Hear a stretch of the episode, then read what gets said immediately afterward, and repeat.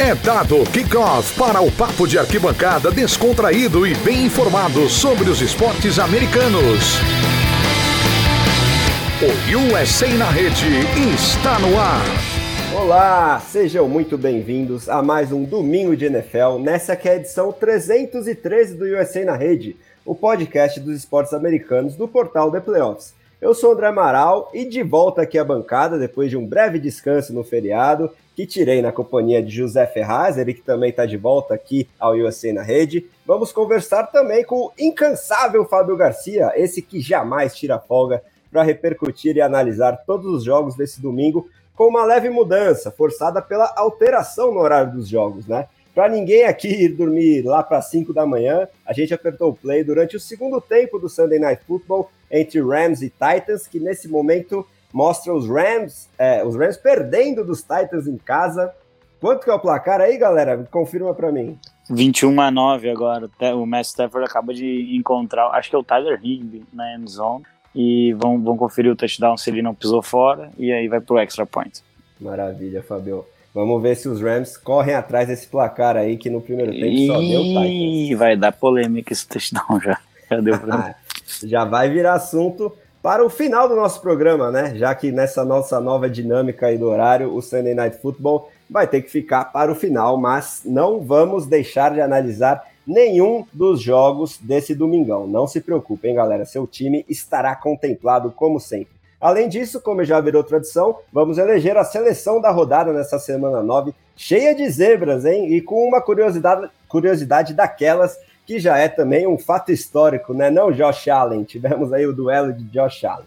Além de algumas possíveis alterações conforme o desenrolar do Sunday Night Football, quem sabe, né? Lembrando também que o Monday Night Football pode alterar uma ou outra posição na nossa seleção, e se esse for o caso, você vai ficar sabendo ao longo da semana lá nos stories do Instagram do The Playoffs, assim, assim como no nosso TikTok. Mas antes de eu apresentar aqui oficialmente meus colegas de bancada para os recados iniciais, deixo algumas mensagens importantes que não podem faltar. Essa edição do UFC na Rede foi gravada e editada pela WP Oncast. Grave seu podcast você também. Fale com o Pix e tire suas dúvidas pelo telefone ou WhatsApp DDD 54 99620 5634 ou pelo site grupowpcom.com.br. Siga a gente no Spotify, no iTunes, no SoundCloud, no Deezer, Amazon Music ou em qualquer um dos seus agregadores de podcasts favoritos. Ajude a gente a subir no ranking e fincar ali a nossa bandeira no top 20 entre todos os podcasts esportivos do Brasil lá no Spotify. Aqui no The Playoffs são três podcasts por semana só para falar sobre NFL, além das nossas conversas sobre NBA, NHL e Major League Baseball. Temos também os grupos de WhatsApp para você discutir a NFL ou qualquer outro esporte das principais ligas americanas com outros fanáticos pelas ligas lá da terra do Tio Sam. Se você quiser entrar em um dos nossos grupos de WhatsApp, é só mandar uma mensagem para DDD 11 94 666 8427. Agora, passar para o bom dia, boa tarde, boa noite para os nossos analistas que, com seus comentários sempre precisos, com certeza vão passar longe de prestar qualquer tipo de desserviço parecido com que um certo camisa 12 que veste verde e amarelo aí, que inclusive foi desfalque em um dos principais jogos da rodada, prestou durante uma entrevista um tanto quanto bizarra na última sexta-feira ao falar sobre assuntos que ele passa longe de entender, tanto quanto entende de futebol americano, assim como os meus amigos José Ferraz e Fábio Garcia. Então, Zé, depois da nossa folguinha, estamos aí de volta. Queria ser o destaque inicial desse domingão de semana nova. Fala André, fala Fábio, fala todo mundo que está nos ouvindo aí no podcast. Pois é, mais uma semaninha de NFL aí, voltamos de folga, mas a NFL não para nunca durante essa temporada. Destaque para a ausência do Aaron Rodgers, como você já destacou mesmo. Acho que fez muita falta, a gente vai falar bastante desse jogo, né, na partida contra o Kansas City Chiefs. É, lamentável realmente essa, essa postura aí toda, nessa situação toda envolvendo o Aaron Rodgers. E, enfim, vamos ver se ele volta após essa, essa doença maldita aí. E mais um destaque também para a vitória do Jacksonville Jaguars, que foi uma vitória bizonha numa partida tenebrosa, mas uma vitória muito heróica aí de Urban Meyer e seus comandados. Exatamente, essa talvez foi a maior zebra dentre outras que a gente teve nessa semana 9. É ou não é Fábio Garcia, meu grande amigo, que eu sei que está com um probleminha de voz por razões é, que dizem respeito ao futebol da bola redonda e acho que gastou toda a sua felicidade no sábado, nesse domingão. Não foi bem assim, né, Fábio? Tudo bem, meu amigo? Grande André, fica um abraço para vocês desde agora, para o Zé para todo mundo que está nos ouvindo. É, estamos levemente roucos em virtude de um, de um determinado jogo de futebol que aconteceu aqui no Rio Grande do Sul, mas mas agora já estamos analisando aqui a, a NFL, um dia muito, muito esquisito, é, muitas partidas com é, lances estranhos e, e, resultados bastante inesperados. É, agora mesmo estamos gravando durante o Sunday Night Football e é um resultado muito inesperado, porque o touchdown dos, dos Rams foi anulado, que o Higby realmente pisou fora. E, e, agora está 21 a 6, que é um, pouca gente apostaria numa, numa vitória tão expressiva dos Titans, pelo menos é uma vitória parcial. A gente tem bastante coisa aí para analisar e, é, e vai, vai, vai ser a primeira vez que eu vou poder falar um pouco também sobre, sobre os Raiders após é, a notícia mais triste que eu já vi relacionada à franquia de alguma forma desde que eu comecei a acompanhar futebol americano. Sem dúvidas, né? Acho que a gente não pode deixar de repercutir também essas notícias importantes que aconteceram ao longo da semana, né? É, não só a do Aaron Rodgers, que vai ser o jogo que a gente abre aqui os nossos comentários, mas também essa do Henry Ruggs, né? Um episódio muito triste, uh, do, que se envolveu num acidente fatal automobilístico. Para você que não sabe, esse segundo anista é, wide receiver aí do Las Vegas Raiders, que vinha numa ascendente muito importante na carreira profissional, mas agora já se encontra desvinculado da NFL, né? Foi dispensado pelos Raiders e vai enfrentar um processo criminal sério depois de, infelizmente, ter é, se envolvido nesse episódio lamentável. Mas chegando no jogo dos Raiders, o Fábio pode falar um pouquinho mais também sobre a repercussão disso tudo para a equipe, né? E o quanto isso pode ter influenciado no resultado de derrota para os Giants. Mas vamos iniciar então com Kansas City Chiefs 13, Green Bay Packers 7. O jogo foi em Kansas City. Claro que a ausência do Aaron Rodgers, que né, fez esse papelão todo que resultou na sua colocação na lista da Covid foi um fator primordial para o resultado. Já que, Zé, não sei se você concorda comigo, esse ataque comandado pelo Patrick Mahomes, pelo Andy Reid, por mais que tenha conseguido mais uma vitória e esteja mais do que nunca na briga até pelo título da divisão da UFC Oeste, ainda está deixando bastante a desejar, né? E eu também não sei se do outro lado da bola a gente pode dizer que essa defesa teve um bom desempenho, considerando que o Jordan Love ainda parece muito verde para atuar na NFL, né? Não sei se você concorda comigo, e aí suas impressões sobre essa partida também. É, para mim, uma vitória com gosto de derrota para os Chiefs. Uh, eu acho que foi muito ruim a atuação do, do, time como um todo. Eu achei até que o Fábio pode falar melhor, não sei se ele vai concordar comigo, mas eu achei que até a defesa dos Chiefs não jogou tão bem realmente explorou muito a inexperiência do, do Jordan Love, mas deixou muitas oportunidades abertas aí para o quarterback dos Packers. Eu achei que o Jordan Love poderia ter ido muito melhor do que foi. Os Packers foram melhor nessa partida, na verdade, né? Eles tiveram 300 jardas contra 237 só dos Chiefs, um número baixíssimo. Foram dois turnovers, né, dos Packers, que acho que foram que decidiram a partida em favor dos Chiefs. Nenhum ponto marcado no segundo tempo pela equipe do Kansas City realmente uma atuação muito, muito ruim, muito abaixo do que a gente espera dessa equipe. Acho que já dá para começar a parar um pouco de falar isso, né? Porque já são muitas atuações em sequência que a gente fala que os Chiefs deixam a desejar novamente, especialmente no lado ofensivo. A gente sabe que a defesa é tenebrosa, uma defesa muito ruim, essa defesa dos Chiefs. Então, a pequena vitória em parar o ataque dos Packers, ainda que sem o Aaron Rodgers, né? Claro, concordo com você que, o, que o Jordan Love ainda é muito verde para para comandar um ataque em alto nível na NFL. Se, e se é que algum dia ele ainda ele vai ser maduro o suficiente para isso, não sei. Acho que isso ainda está em dúvida aí. É um cara que já do college veio com muitos questionamentos, né? Não é um prospecto que tinha tudo para ser um jogador de elite desde o começo. E do lado dos Chiefs, o Mahomes, é, assim, é, acho que é que precisa fazer um retiro espiritual e entender o que está acontecendo, porque porque tá ruim, a situação tá muito ruim, o jogo terrestre não encaixa. É, O Hill não tá mais conseguindo se desmarcar em profundidade, não tá mais conseguindo jogar as explosivas.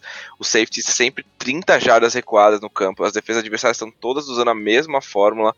Hoje não foi diferente, é, especialmente no segundo tempo. A equipe dos Packers cedeu muito pouco para os Chiefs. Foram só 14 first downs para os Chiefs na partida inteira, contra 19 dos Packers. Ou seja, o Jordan Love conseguiu mais first downs do que o, do que o Patrick Mahomes.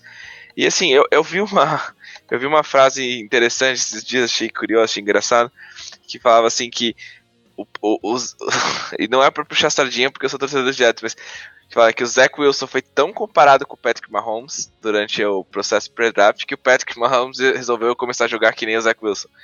Porque a situação tá tão feia lá em Kansas City que é isso, que o Patrick Mahomes tá parecendo um calouro, tá parecendo um jogador totalmente inexperiente, ele não tá conseguindo mais aquelas jogadas de ad-lib, né, que a gente chama, aquelas jogadas de improvisação, aquelas jogadas mágicas. Ele conseguiu, para não ser injusto, um first down no final da partida que foi muito decisivo, que ele se moveu, saiu do pocket, enquanto, se não me engano, Tarek Hill ali numa, na, na, beira do campo, que foi uma jogada muito boa, que relembrou o Kansas City Chiefs que a gente conhece, mas no restante do jogo foi muito abaixo. E olha, eu até falei isso, a gente fez uma live hoje, muitos me perguntaram se era de se preocupar sobre os Chiefs, me perguntaram também se, se os Packers teriam vencido esse jogo com os Rodgers, com o Rodgers em campo, eu tenho certeza que sim. Se o Aaron Rodgers tivesse jogado essa partida, eu tenho certeza que os Packers teriam vencido. E, e se é hora de preocupar com essa Chiefs, eu acho que sim.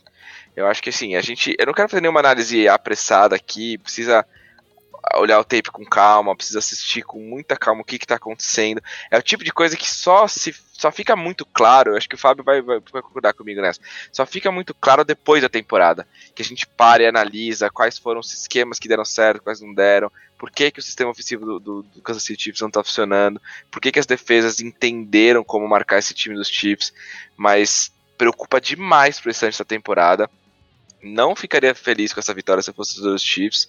E acho que precisa melhorar muito, mas a gente sabe que no passado eles já mostraram muita competência, muito poder ofensivo. Então não descarto que isso possa voltar a acontecer, mas já é mais do que hora de se preocupar. É hora de se desesperar se você é torcedor dos Chiefs ou se você é o Andy Reid com essa equipe jogando desse jeito. Pois é, né? Agora que a gente chegou num marco mesmo da temporada, estamos na metade dela. É, acho que já passou o tempo de ter algum tipo de, de, reviravolta para o reencontro das boas performances, né, Fábio? Principalmente você sendo rival de divisão aí dos Chiefs, se acostumou tanto a ver nesses anos mais recentes esse ataque tão explosivo e já na semana 9 está continuando a dever bastante, né? O quanto você acha que é, a influência dessa linha ofensiva nova, talvez ainda seu entrosamento ideal, é, tá, tá tendo efeito, ou também o mapa, talvez o mapa da mina que os Buccaneers deram para o resto da liga no Super Bowl ainda pode estar sendo utilizado. Não sei quais suas impressões sobre a ineficiência do Kansas City Chiefs e o quanto você acha também que a ausência do Aaron Rodgers impactou nesse resultado.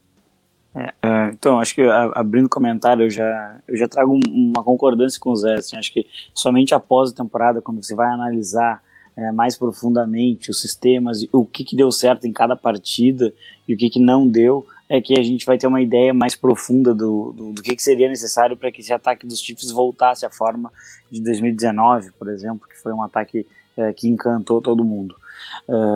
eu acho que assim, dentro do jogo de hoje dá para extrair muita coisa. É, por exemplo, tem alguns lances que eles é, são lances muito bons do ataque dos Chiefs, é, que dá uma certa lembrança, olha, isso aqui a gente já viu, isso aqui deu muito certo, isso aqui foi sucesso lá em Kansas. É, mas tem algumas coisas realmente muito estranhas acontecendo. Hoje, uh, o Patrick Mahomes não lançou nenhuma interceptação, é verdade, é, mas muito por, por uma incompetência do Kevin King, né?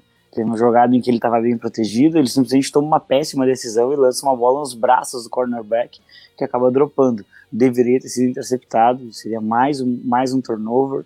É, Achei que hoje a proteção de passe da, da linha ofensiva ela foi um pouquinho melhor, não se deu tanta pressão assim como vinha cedendo em outros jogos. É, também aí acho que tem uma falha de, de, de, de pressão é, exercida por parte da defesa. Acho que a defesa dos Packers poderia ter trabalhado um pouquinho melhor nesse ponto. E, e hoje teve um fator que me chamou muita atenção. É, que foram, foram os números de drops, né? Eu acho que o Mahomes algumas vezes acertou o passe e os recebedores estão segurando a bola, inclusive o Travis Kelsey, né? Que é um dos, é um dos provavelmente uma das, uma das armas mais uh, seguras, né? De mãos mais seguras na NFL. Acabou errando bastante hoje. Então, assim, é um momento é, de, de, ficar bem preocupado, porque esse time ele não parece é, um time que consiga bater uma defesa como a gente está vendo nesse exato momento a defesa do Tennessee sendo agressiva é, numa pós-temporada, especialmente se o Derrick Henry voltar este ano mesmo, né? Então, assim, é, a gente vê que os Chiefs eles parecem é, um pouco perdidos dentro de campo porque eles não conseguem encontrar soluções baseados muito naquilo que sempre deu certo. Né? A defesa, eu, eu não acho que a defesa tenha jogado bem, eu acho que foi muito mais demérito dos Packers do que uh, mérito da defesa dos Chiefs nesse matchup contra o Jordan Love. É, acabou se assustando muito com pressões, fazendo lançamentos equivocados, é, não conseguiu encontrar o Devante Adams e, e, tem algumas, algumas escolhas que ele fez. Tem uma hora que ele escolhe lançar, acho que até no Adams mesmo, em profundidade, quando o Alan Lazar corta para numa rota slant que deveria ter sido o passe. Estava é, uma marcação man-to-man, uma cover zero, então, é, como ele venceu seu marcador, muito possivelmente ele faria a recepção e correria bastante até a endzone. Então, é assim, foi uma vitória que ela só ocorreu, a impressão que ficou, pelo menos, que ela só ocorreu é, por conta dessa, dessa opção do, do Aaron Rodgers. Né? E aí fica até um, uma curiosidade, né? Ah, faz, faz dois anos, acho que, é, acho, acho que faz dois anos que essas equipes também se enfrentaram, também no Arrowhead.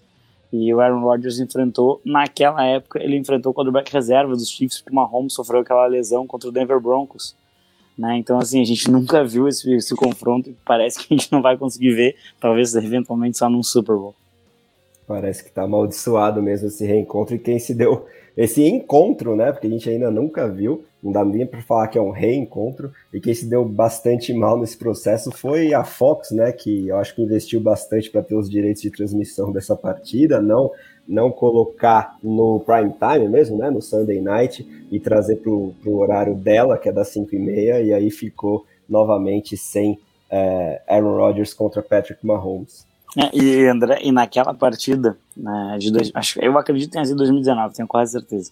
É, naquela partida de 2019, é, os, os Packers eles vencem por muito pouco e dão esse mesmo gosto, né, de que se o quarterback titular do outro time estivesse disponível, a, vitória teria ficado do outro lado. Né? Então, assim, é bem engraçado essas questões que se repetiram nesse confronto dois anos depois. Sem dúvidas, né? Parece que é, o mundo da NFL dá voltas. E nesse domingo essas voltas foram bastante, viu? Aconteceram bastante, assim como uma leve surpresa lá em São Francisco, num duelo divisional em que os Cardinals, é, o melhor time da NFC, e provavelmente vai, vai ficar sozinho nessa condição se esse resultado dos Rams não se reverter, que com apenas uma derrota agora, né, 8-1, os Cardinals chegaram muito desfalcados para enfrentar o 49ers, sem Kyler Murray, sem DeAndre Hopkins, sem AJ Green, uh, dentre alguns outros desfalques, mas dominaram a partida completamente, venceram por 31 a 17, com um show de James Conner, que nesse processo também me deixou bastante chateado com alguns times de fantasy, mas isso é assunto para outro momento. Ele que entrou na nossa seleção da rodada como flex, né? Marcou três touchdowns, mais de 90 jardas terrestres, mais de 70 jardas aéreas e foi o motor desse ataque que dessa vez foi comandado pelo Colt McCoy, ex-Washington, o quarterback reserva dos Cardinals. E do lado de São Francisco, por mais que a derrota tenha sido feia, eles emplacaram o George Kittle, retornando de lesão, é o Tyrene da nossa seleção, por enquanto pelo menos, ele que passou das 100 jardas aéreas com seis recepções e um touchdown. Agora, começar pelo Fábio para falar sobre essa partida, porque eu acho que a principal questão, pelo menos do que eu consegui enxergar do que eu vi desse jogo, foi a completa inabilidade dessa defesa, que outrora era uma das melhores da NFL, né, de São Francisco, em conter é, o ataque quase reserva dos Cardinals. Eu me assustei um pouco com a falta de agressividade, com a falta de efetividade em taclear mesmo, principalmente o James Conner, né? E não sei, isso também te assustou nessa tarde de domingo, Fabio? O que mais você viu desse jogo? É, André, eu vou ter que ser um pouquinho repetitivo daí, né? Porque já faz algum tempo que eu venho batendo na tecla de que São Francisco 49ers só foi para o Super Bowl em virtude de Robert Saleh e a defesa que ele montou em São Francisco E, e, acho que hoje foi mais uma demonstração disso, né? O Kyle Shanahan, por mais que seja o head coach que as pessoas mais defendam é, sem motivo, na minha opinião, ele não consegue formar uma equipe realmente competitiva. A defesa foi extremamente soft, ela não, não aplica tackles, é, deixa jogadores livres o tempo inteiro. Bom, o James Conner, se não me engano, ele, ele converte uma terceira para 18 é, nessa partida, algo que dificilmente a gente via acontecendo em 2019, naquela defesa maravilhosa. E então, assim, é, é, complicado mesmo. Até o George Kittle entrou na nossa seleção, sim, mas também porque a gente teve poucas atuações é, fortes de Tyrant essa semana, porque o George Kittle sofreu um fumble é, que custou caro para o São Francisco, né? Ele tenta pular por um defensor, o Byron Murphy chega é, e acerta a bola. O Jordan Hicks teve uma partida sensacional, recuperou dois fumbles. O outro, se não me engano, foi, foi forçado pelo Isaiah Simmons, que tem realmente se desenvolvido num jogador mais completo dentro da NFL. É, para mim foi um domínio absurdo, assim, um domínio absoluto por parte dos Cardinals, é, conseguiram explorar muito bem é, as várias falhas defensivas, né, uma secundária muito fraca, essa secundária do, do, do San Francisco 49ers, e cada vez mais, na minha opinião, o Kyle Shanahan fica exposto, né, de que ele tem um, um, sistema de jogo terrestre é, muito bem desenhado, mas no momento que isso dá um pouquinho errado, não, não, não existe nenhum tipo de solução. É, e isso começa a ficar muito evidente. Já são é, cinco derrotas este ano, e daqui a pouco ele vai chegar à quarta temporada das cinco dele em São Francisco com mais derrotas do que vitórias. Né? Um ano tem a lesão do quarterback, outro ano tem a lesão de toda a defesa, mas assim, é, vai ter um momento que vão, vão, ter que parar de dar desculpas por fato de Kyle Shanahan não conseguir produzir. Tá numa divisão difícil? Tudo bem. O Vic Fangio também tá numa divisão muito difícil tem cinco vitórias. É, então, assim, com um time teoricamente pior, pelo menos na, na opinião geral. Então, assim, é, eu, eu vejo que uh, os Cardinals eles fizeram um statement game, né? Eles conseguiram vencer sem seus principais jogadores. Isso coloca o Cliff Kingsbury na, na, na no, no debate de treinador do ano, na minha opinião. E, e do outro lado, a gente tem uh, um time que está cada vez mais distante da pós-temporada. Né? Exatamente, né? Já chegou aí a sua quinta derrota, apenas três vitórias numa divisão tão forte. Agora, Zé, é, queria, antes de você começar seu comentário, é, dar os méritos, porque você foi bastante cornetado antes da temporada na sua lista de 10 melhores técnicos da NFL por não colocar o Kyle Shanahan, e eu acho que hoje é muito difícil alguém discordar disso.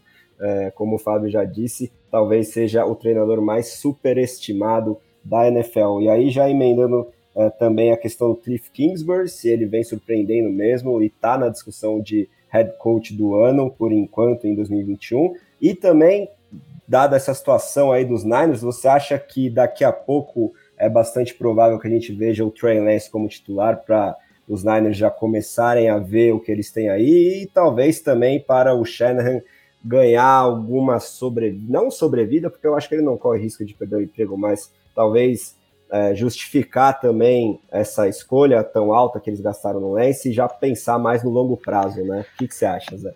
É, bom, são muitas perguntas aí, André. Primeiro com relação ao Carl Shanahan. É, eu não, eu não vou ficar aqui, eu falo bastante do Shanahan, não vou ficar aqui, sabe, falando, ah, eu avisei. Eu, até porque eu, eu, sou fã dele, não acho. Eu falei isso na época, eu deixei ele fora do meu top 10. Não, não, eu não acho que ele seja um técnico horrível, mas eu concordo com o Fábio quando ele diz que muito do mérito daquele São Francisco Fornelli foi Super Bowl era da defesa. E, e, a gente sabe que o Carl Shanahan é um cara uma mente ofensiva, um cara que é muito mais envolvido com o ataque do que com a defesa, enfim. Então, ele realmente é um cara que deixa muito a desejar em alguns aspectos. E eu falei isso no, na, na, no momento. Não, não dá para você desconsiderar que dos quatro anos que ele teve como técnico antes de 2021, três ele teve um recorde, um, né, mais derrotas do que vitórias. E de novo esse ano a gente está se repetindo. Então, a função técnica é vencer. Eu sei que vitória e derrota não é a única coisa que, que vale, né? A única coisa que a gente pode analisar o trabalho de um técnico, mas chega um momento que você precisa de resultados. E em cinco anos, se ele continuar com mais derrotas que vitórias esse ano, e cinco anos, quatro ele ter campanhas negativas, realmente é impossível você ah, colocá-lo entre os melhores técnicos da NFL. Acho que isso não há nenhuma dúvida. Com relação ao Cliff Kingsbury, é uma surpresa para mim, né? Essa, essa atuação do, dos Cardinals. Acho que esse jogo especificamente é uma grande surpresa, porque até aqui a campanha dos Cardinals, é, é, de certa forma, era surpreendente, porque essa equipe é uma equipe muito talentosa, mas na minha opinião, não era uma equipe tão bem treinada até 2021, mas acho que a gente precisa começar a revisar esse posicionamento, concordo com o Fábio. Você vencer sem seus melhores jogadores, né? Eu comentei com, com, com o André também antes de começar a, a, o podcast. Sem o, o, seu quarterback 1, sem o seu running back 1, sem o seu wide receiver 1 e 2, praticamente, e você vencer uma partida contra o rival de divisão da forma dominante como foi, mérito é muito do técnico, sem sombra de dúvidas. Mas acho que mérito mais ainda é da defesa do, do Arizona Cardinals. A defesa do Arizona Cardinals, para mim, tem sido a grande surpresa esse ano. É, foram cinco sacks nessa semana de novo, dominando a linha de scrimmage. Acho que uma menção honrosa para o Marcus Golden, que a gente não falou, teve três sacks nessa partida. Ele não entrou nessa, nessa nossa rodada da semana, mas poderia ter entrado. E, e foi mais uma atuação dominante dessa linha defensiva que vem jogando muita bola. E eu não esperava que os Cardinals fossem demonstrar tamanha é, competência defensiva. Né? No ano passado foi uma equipe com muitos altos e baixos, especialmente a defesa, né? teve partidas tenebrosas. E esse ano vem toda semana jogando muito bem. Muito bem.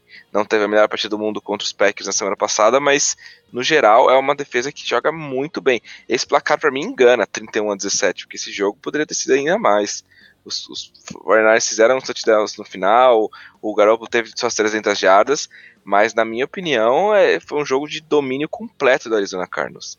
Então, assim, quando você tem um time que tem um dos ataques mais talentosos da NFL, com Kyler Murray, DeAndre Hopkins, é, AJ Green, Chase Edmonds, e você, mesmo assim, sem nenhum desses jogadores, vence da forma como venceu, é hora de começar a falar em Super Bowl. É hora de começar a falar que esse time tem a chance de fazer barulho na pós-temporada. Porque eu confesso que eu vi os Cardinals ganhando, ganhando, ganhando, e eu ficava cético. Falava, ah, será, né? Esse time, Cliff Kingsbury, Kyler Murray, com, com, saúde questionável, não sei.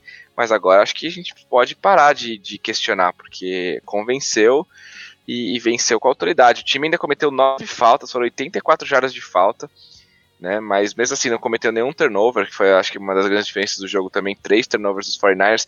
Foi um pouco. Os, os turnovers dos 49ers foram um pouco uh, aleatórios, né? Teve um fumble do George Kittle, que foi uma jogada muito boa do defensor, não me lembro exatamente quem foi.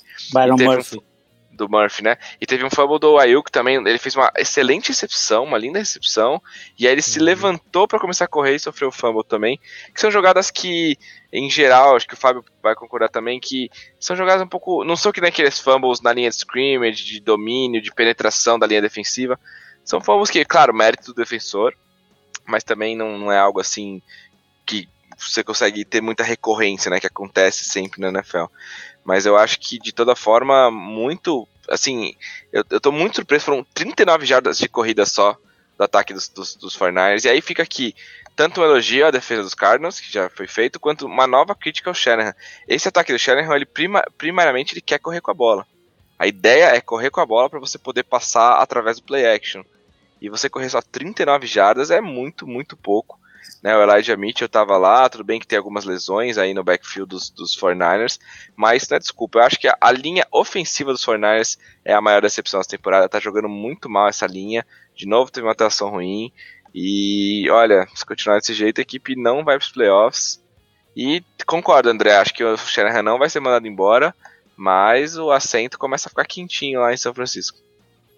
E, tem mais um ponto aí, até pegando o gancho do Zé, que é interessante a gente trazer, que é o seguinte: é, considerando as campanhas que o Vic Fangio teve em Denver, é, o, o Vance Joseph talvez esteja numa das melhores posições hoje para ganhar uma chance de head coach. Por que, que eu falo isso? Ele foi head coach em Denver e ele foi muito mal lá, muito mal mesmo. É, aí voltou para assumir a defesa lá em, em Arizona e e, e ele está fazendo um trabalho muito interessante. E como o Vic Fangio, que também é um excelente treinador de defesa, não consegue produzir tanto em Denver, é, fica mais uma marca de que é uma questão da franquia e não da pessoa em si, não do head coach. Então talvez ele seja um dos principais candidatos a assumir novas franquias a partir do próximo ano. Então aí quem está procurando um novo head coach e prefere mentes defensivas, o Vance Joseph deve ser um dos principais candidatos é, com uma mentalidade mais defensiva para o próximo ano. Isso é um comentário ou um desejo? Não, isso é um comentário. Eu não gostaria dele, Entendi. É, né? Las Vegas está ali com o técnico interino, provavelmente vai chegar uma cara nova, né? E a gente chegando nessa metade aí da temporada, esses rumores e esses candidatos a head coaches, né? Os coordenadores, tanto ofensivos quanto defensivos, começam a aparecer com mais proeminência. Bom, enquanto os Rams aqui diminuíram em mais três pontos a diferença, agora 21 a 9 para os Titans, com 10 minutos e 55 segundos no quarto período. Vamos partir para a nossa terceira partida de maior destaque da rodada na semana 9, que foi mais uma statement win aí, né? Em outro confronto divisional, o Cleveland Browns massacrou o Cincinnati Bengals fora de casa nesse clássico de Ohio aí, 41 a 16. Se a gente lembrar que há duas semanas atrás, nesse mesmo programa, é, os Bengals dominaram a nossa seleção da rodada e eram os líderes da AFC. Agora, duas semanas depois, eles estão na lanterna da própria divisão da AFC Norte o que é a NFL, né? E nessa partida, dois jogadores dos Browns compõem a nossa seleção da rodada. Nick Chubb, esse running back tão é, explosivo e tão competente em ganhar jardas pelo chão, né? Foram 9.8 por carregada, 137 jardas terrestres, dois touchdowns. Ele é o running back 1 da nossa seleção, assim como o linebacker Anthony Walker, que é, somou 12 tackles e um sec, entrou também na seleção pelo lado dos Browns. Então, Fabio, uh, queria saber de você aí as suas impressões sobre essa partida. Uh, se depois de alguns jogos uh, de, de baixa, os Browns já voltaram com tudo aí em busca da liderança da, do título dessa AFC Norte tão disputada, e os Bengals, que estavam tão bem há duas semanas atrás, né, nesse início de temporada, você já pode ligar o sinal amarelo por lá, pelo menos. Olha, André, é, esse jogo, esse jogo dá para dizer muita coisa, né? A primeira, a primeira delas, na minha opinião, é uma coisa que eu vejo é, praticamente todos, todos os domingos, né? É, eu acredito que o torcedor do New England Patriots que vê o Nick Chubb correndo dessa maneira deve, deve escorrer uma lágrima, né? Porque uhum. selecionar o Sonny Michel antes dele é um absurdo. E acho que nunca vai ser perdoado. O, o Nick Chubb corre com uma força inacreditável e ele hoje ainda conseguiu ajudar numa conversão importante no jogo aéreo, é, saiu livre e, e acabou recebendo um, um, passe lá do Mayfield para dar uma força. É, se você é, analisar o jogo em si, é, os Bengals tiveram mais posse de bola, eles produziram mais, é, só que assim, momentos-chave definem muitas partidas e nesses momentos é, a defesa apareceu muito bem pelo lado dos Browns e, e, o ataque foi bem efetivo também. Então você tem uma corrida do Nick Chubb, se não me engano, foi mais de 70 jardas, para touchdown. Você tem um, um, logo no primeiro drive do jogo, em que, em que os Bengals chegam na frente da endzone, o Denzel Ward ele, ele intercepta um passe do Joe Burrow, retorna 99 jardas até a endzone. Isso pesa demais, mesmo jogando em casa, isso pesa demais. Uhum. É, e, e, eu acho que assim é, fica, fica um ponto interessante para a gente questionar sobre, sobre o Cincinnati Bengals, que é, é como que, que os Bengals vão adaptar a conexão Burrow-Chase é, para a sequência da temporada. Porque, obviamente, é, vem sendo uma das, uma das melhores conexões, a gente viu isso ao longo das primeiras semanas.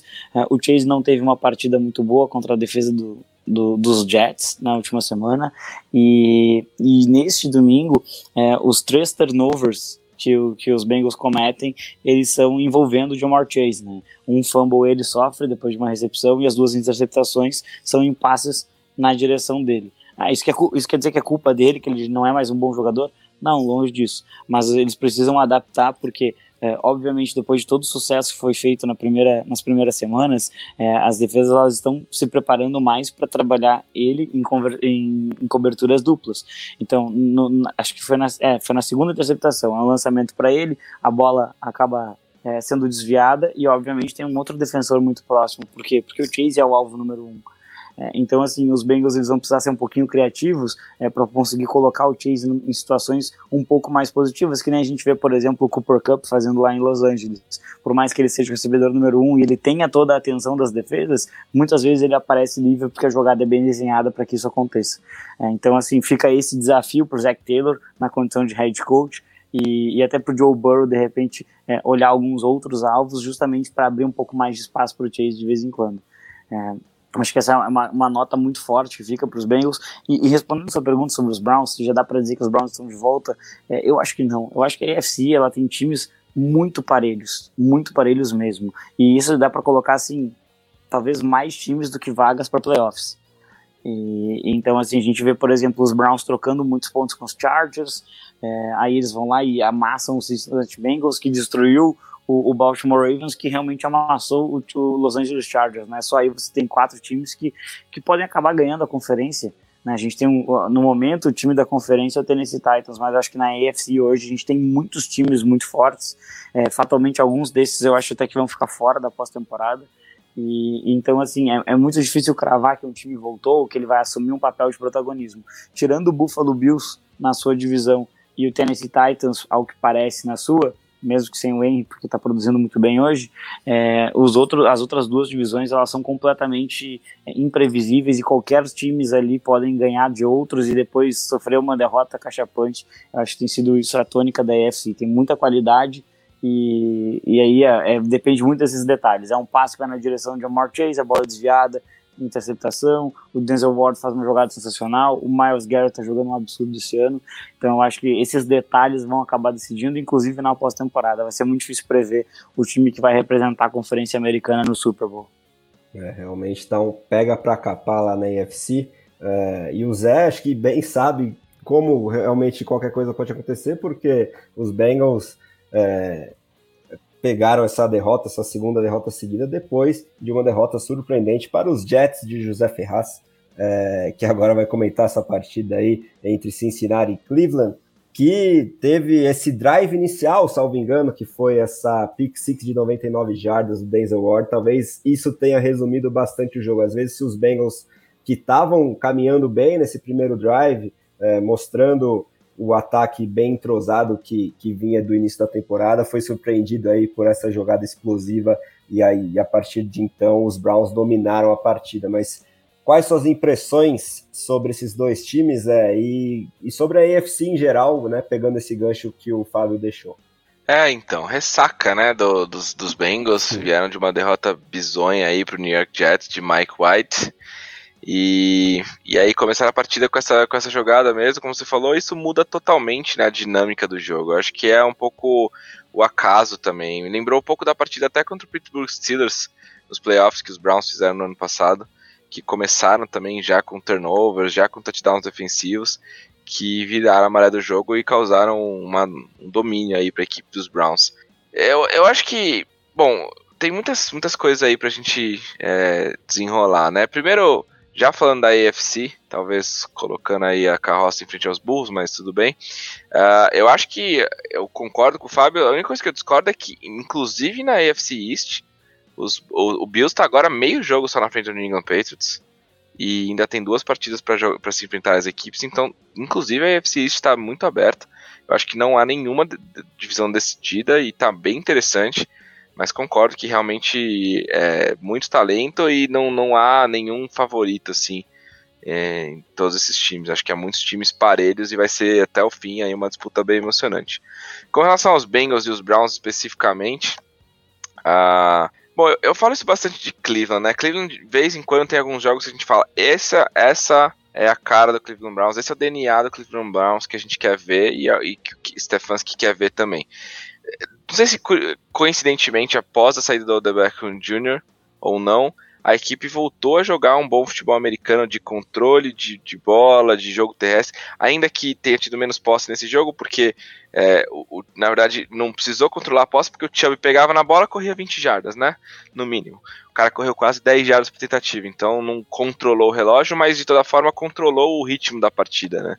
com turnovers e, e, pontuações desde o começo do jogo. Então, eu acho que os Browns são isso, uma defesa, como, como o Fábio falou, muito forte, com, com, nomes absurdos aí, né? Não, não só os protagonistas, como Miles Garrett, Denzel Ward, mas outros jogadores também, John Johnson, excelente safety, o Greg Nilsson para mim tá jogando demais, o Calouro, é, o Anthony Walker tá na seleção da rodada, é, é um time muito bom é, por completo essa defesa. Acho que é uma das melhores defesas da NFL, que em alguns momentos não joga o seu potencial, como foi como aquela partida contra o Los Angeles Chargers, por exemplo, que o Fábio citou. Então, eu acho que os Browns não, não concordam, André, que ah, estão se reencontrando. Não, acho que é cedo. Acho que é uma equipe ainda muito instável. Acho que o Baker Mayfield é um quarterback instável também. voltou a jogar um bom futebol americano de novo, depois da saída do, do, né, do, do, do Beckham Jr., ele teve um rating de 132.6, um QBR, né, que é aquela estatística da ESPN, de 82.8, né, então são números muito altos, muito bons, não precisaria puxar, mas é provavelmente, estatisticamente falando, a melhor partida dele na temporada, muito eficiente, né, mais de 10 jardas por tentativa também, muito play action, é, enfim, é o DNA ofensivo da equipe é esse, então eu acho que precisa continuar jogando esse tipo de partida, precisa continuar saudável, porque o Baker Mayfield teve problema com lesão, o Nick Chubb teve problema com lesão, o Karim Hunt está fora, então precisa permanecer, precisa encontrar alvos também. Hoje o Donovan Peoples-Jones foi o principal alvo aí, né, teoricamente em termos de jardas, mas só teve duas exceções, o Josh Lennon teve três, foi o cara mais targetado, né, o cara mais buscado pelo Baker Mayfield foi o Landry, mas ficou com 11 jardas só. Então, o OBJ saindo tira uma dor de cabeça, mas também deixa um vácuo aí, né? De, de um wide receiver que seja capaz de dominar as partidas. Pelo lado do Cincinnati Bengals, de novo, é o que eu falei, ressaca. É comum acontecer isso, tá? Você perde um jogo de um time inferior, como foi contra o New York Jets, e aí você entra na outra partida querendo compensar. E aí você acaba cometendo erros bobos, você sofre um turnover no começo que muda um pouco o ritmo, e aí você fica o jogo inteiro tentando correr atrás e não chega lá. O Joe Burrow teve, acho talvez a sua pior partida no ano. Ele vem jogando muito bem esse ano, para mim é um dos melhores quarterbacks da NFL. Mas a gente já falou isso várias vezes aqui no podcast. Para você aprender a vencer, demora. Para o time se consolidar entre os melhores, demora. Não é uma coisa que acontece do dia para noite. Raras às vezes acontece. Você tem partidas como essa que você de repente dá um apagão, de repente nada encaixa, as bolas de profundidade com o Chase, em vez de ser aqueles touchdowns maravilhosos que estava acontecendo, viram desvios e interceptações, e você não consegue encontrar outras formas de vencer o jogo. Concordo muito com o Fábio quando ele fala isso. Então, é, assim, vale o sinal de alerta, como você falou, André, o sinal amarelo aí para os Bengals, mas na verdade eu não acho nem que seja coisa de sinal amarelo. Eu acho que aquela campanha 5 e 2 de duas semanas atrás, ela era um pouco enganosa, assim, sabe? Eu acho que o Cincinnati Bengals ainda não é um time para liderar a sua divisão ainda não é um time para liderar a AFC como chegou a liderar naquele momento. Eu acho que é um time justamente aí, para ficar no meio de tabela, talvez beliscar um wild card ali, talvez até conseguir ganhar partida de playoffs, né, que é uma coisa que não acontece desde a invenção do BIP lá em Cincinnati. Mas eu acho que ainda é cedo para esse time ser um time dominante. Então, um time jovem, normal ter esse tipo de partida. Vão se recuperar ainda na temporada. Não, não é uma equipe que que, ah, nossa, agora acabou, vai só perder, fim de temporada para os Bengals. Não, eu acho que a equipe tem tudo para se recuperar. Enfrenta os Raiders na semana que, na verdade, tem o bye agora e depois enfrenta a equipe do Las Vegas Raiders.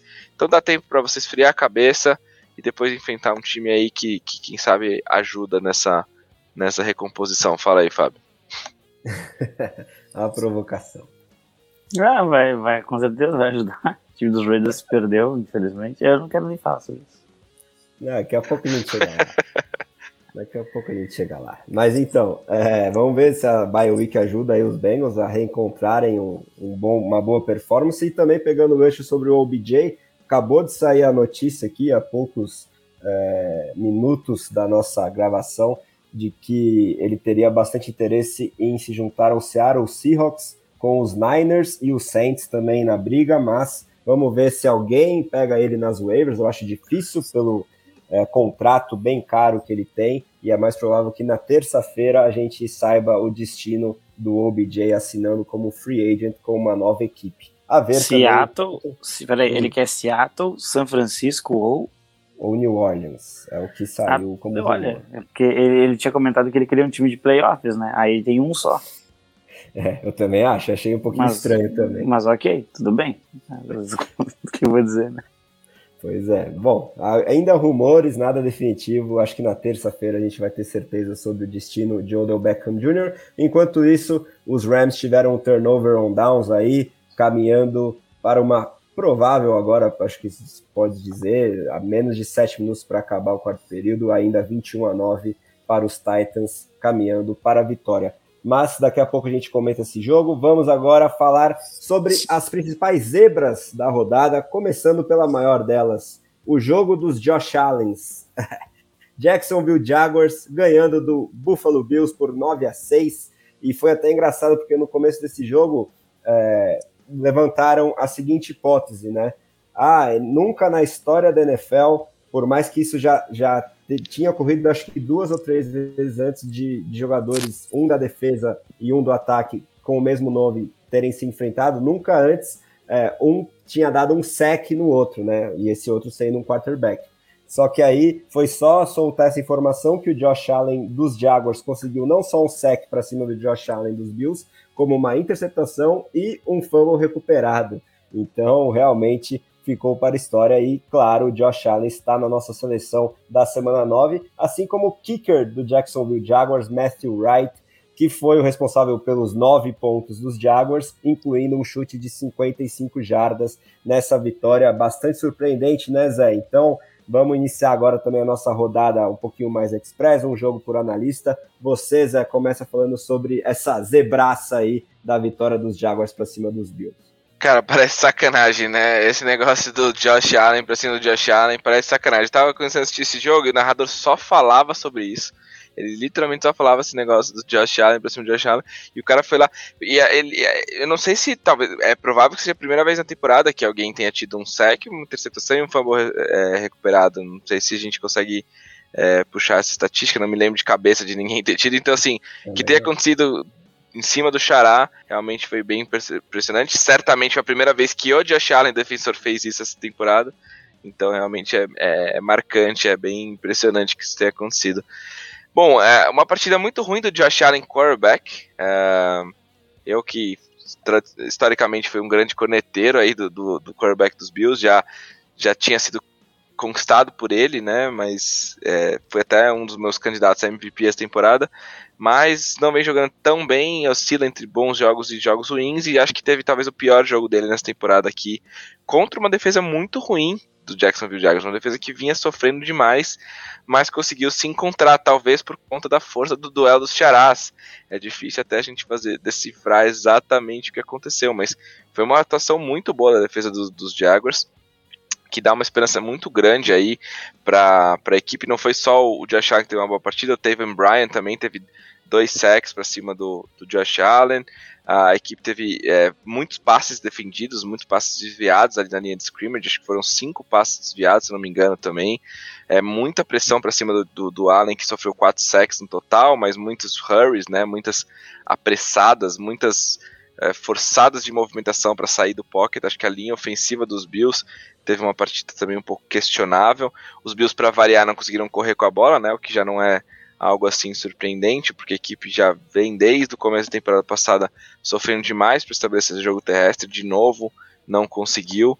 Então, é mérito demais. Eu acho que a gente também muito critica os ataques, né? Principalmente eu.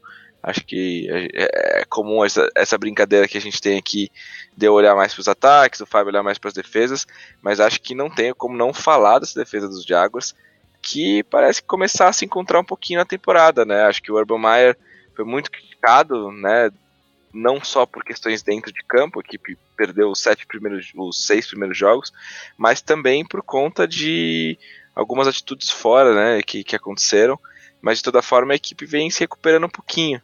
É, acho que é um começo de sinal de vida aí para essa equipe dos Jaguars, que conseguiu parar aquele que era o melhor ataque da NFL antes do começo da partida. Né? Os Bills entraram nesse jogo como o melhor ataque e, não produziram. É, não sei se, se é algo que a gente vai ver de novo. Eu acho que não necessariamente. Não sei se os Jaguars acharam a, a planta, né, a, o segredo para parar esse ataque dos Bills. Eu acho que foi só uma, uma tarde ruim mesmo aí do, do Josh Allen e do Brian Dable, que também teve algumas chamadas bem questionáveis, eu achei. É, mas, de toda forma, o ataque de Jacksonville de novo não produziu, né? Não chega a ser surpreendente, porque essa defesa dos Bills também é muito boa. Não à toa os Bills eram, antes do começo da rodada, e ainda são um dos favoritos ao título, né? Porque é um time muito completo, tanto ofensivamente quanto defensivamente. Mas o Trevor Lawrence sofreu demais contra esse ataque. Conseguiu só 118 jardas de passe. também é, sofreu um pouco com pressão, foi sacado duas vezes, tentou correr algumas vezes com a bola, também não conseguiu. A equipe não tem um wide receiver capaz, ao que me parece, de estabelecer aquela presença como o alfa nesse grupo de recebedores, o cara que vai receber terceiras descidas, o cara que vai ser targetado na end zone. Uh, o Dan Arnold foi o líder em targets da, da, da partida, né? Que é o Tyrene que foi trocado lá de Carolina para Jacksonville. Então, realmente falta aí uma presença, talvez o DJ Chark que tá machucado, né? Um cara que faz muita falta, mas o restante desse grupo, Lavisca Chenot, Marvin Jones, Jamal Agnew, né? Enfim, esses são caras de mais especialistas assim. É, realmente não, não, não, encaixa esse jogo aéreo do Jacksonville Jaguars. Eu acho que o Trevor Lawrence pode mostrar muito mais do que ele está mostrando. Ele precisa se acalmar um pouquinho, tá, tá, tá um pouco afobado no pocket, teve passes ruins, não lançou nenhuma interceptação, mas poderia ter lançado. Teve uma interceptação dropada também. Então, assim, é uma vitória um pouco estranha para o time dos Jaguars, né? Bom que sua defesa finalmente apareceu e conseguiu parar um dos melhores ataques. Ruim que seu ataque segue sem conseguir produzir. É o segundo jogo seguido que o time não produz nem 10 pontos né? Perdeu da, da equipe do Seattle Seahawks na semana passada por 31 a 7. Então é muito pouco, muito pouco. Precisa produzir muito mais esse ataque aí de Jackson. Pois é, né? Por mais que tenha ganho esse jogo de forma muito surpreendente, a performance ofensiva ainda está deixando a desejar. De qualquer maneira, é a maior representação do chamado Any Given Sunday, né? Um domingo qualquer, que é até título de filme, para você que não viu, vale a pena esse filme é, com Al Pacino, com quem mais que tem no filme, gente? Agora eu. O Jamie Foxx, é muito bom o filme mesmo. E né, essa, essa vitória aí do Azarão Jacksonville representa bastante esse ditado, né, Zé? É, e foi bizonho, né? Porque no fim da partida os Bills caminharam duas vezes em posição de chutar field goal, chegaram em posição de chutar. Uma o Josh Allen sofreu um fumble. De novo, a gente já viu ele sofrer esse tipo de fumble várias vezes ao longo da carreira, né? Fumble que não precisa, ele tenta estender um pouco a jogada, ele fica tempo demais ali no pocket sem tomar uma decisão e sofre fumble.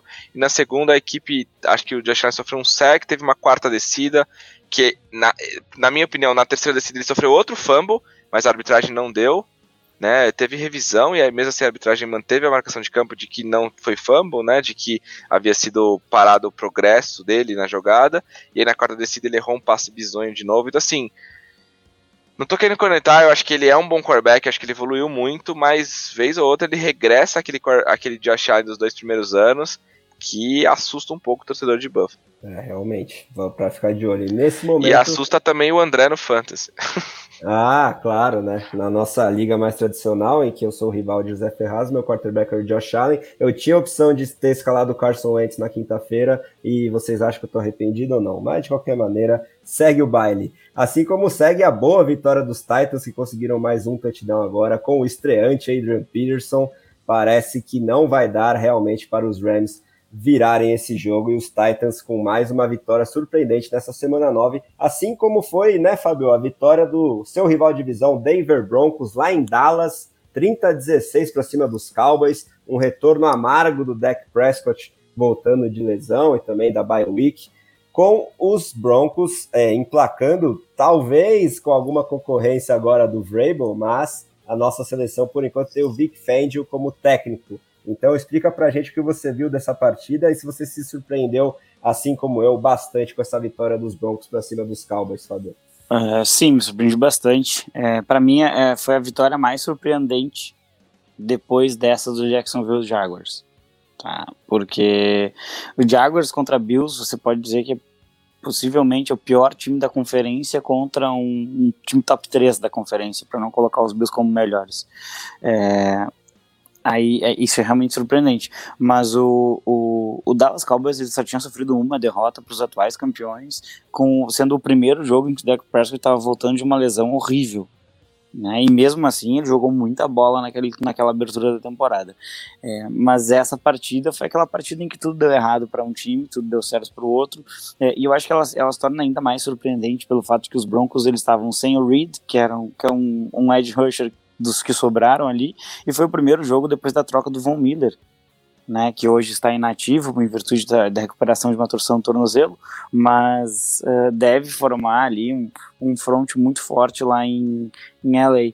É, então, assim, você perde o seu líder, o, o, o grande rosto da franquia nos últimos 10 anos, e, e, mesmo assim tem uma atuação defensiva absolutamente dominante. No né? primeiro, os primeiros pontos que os, que os Cowboys anotaram faltavam 4 minutos para terminar o jogo. E então, assim, é, acho que foi uma, foi uma vitória em, realmente em que é, elementos muito uh, importantes uh, caíram todos para o lado de Denver, né? Foi um time que correu muito bem com a bola. O, o Javante Williams passou das 100 jardas, o Melvin Gordon se aproximou delas e anotou um TD. Uh, do outro lado, não dá para dizer a mesma coisa do Zeke. E aí eu trago de novo é, essas coincidências de passado, né? É, no último jogo em que os Cowboys enfrentaram os Broncos, né? Hoje foi em Dallas, na última vez foi em Denver.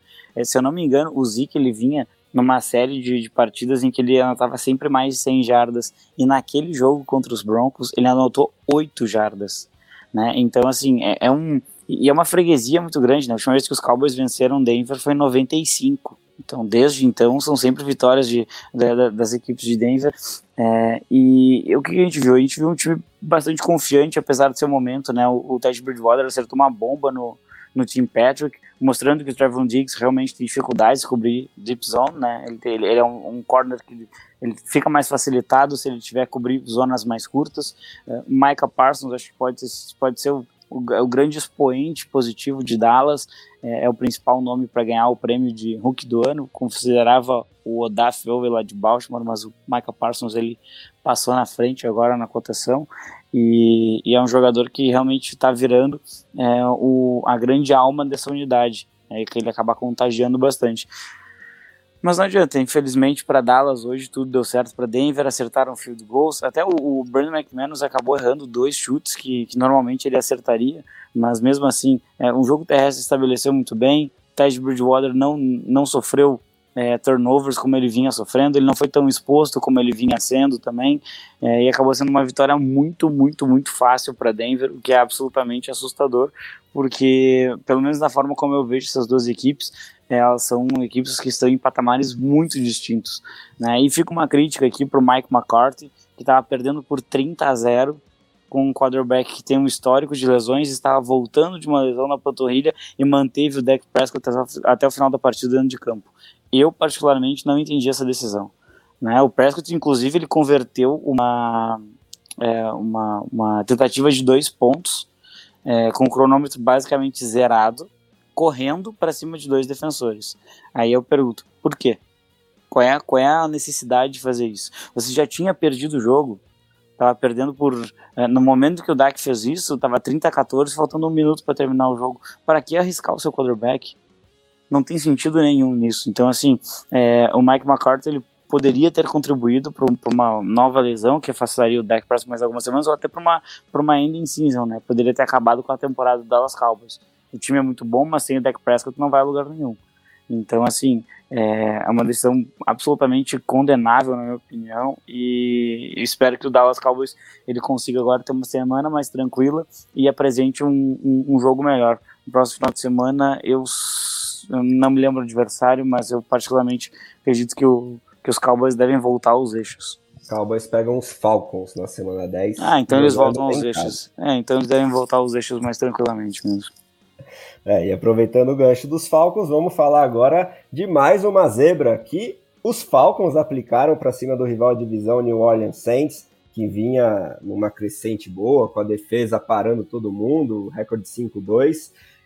Os Falcons flertaram com a chamada falconizada, mas no final das contas, os Saints é que entregaram ali no último drive um, uma ótima partida do Matt Ryan, que, segundo o nosso amigo Jones, o nosso torcedor oficial do Atlanta Falcons de playoffs, deveria ter entrado aqui na nossa seleção, mas foi por pouco, ele não foi o quarterback da, da semana 9. E também me mandou falar que o Cordero Patterson é o MVP não só da NFL, mas do Fantasy.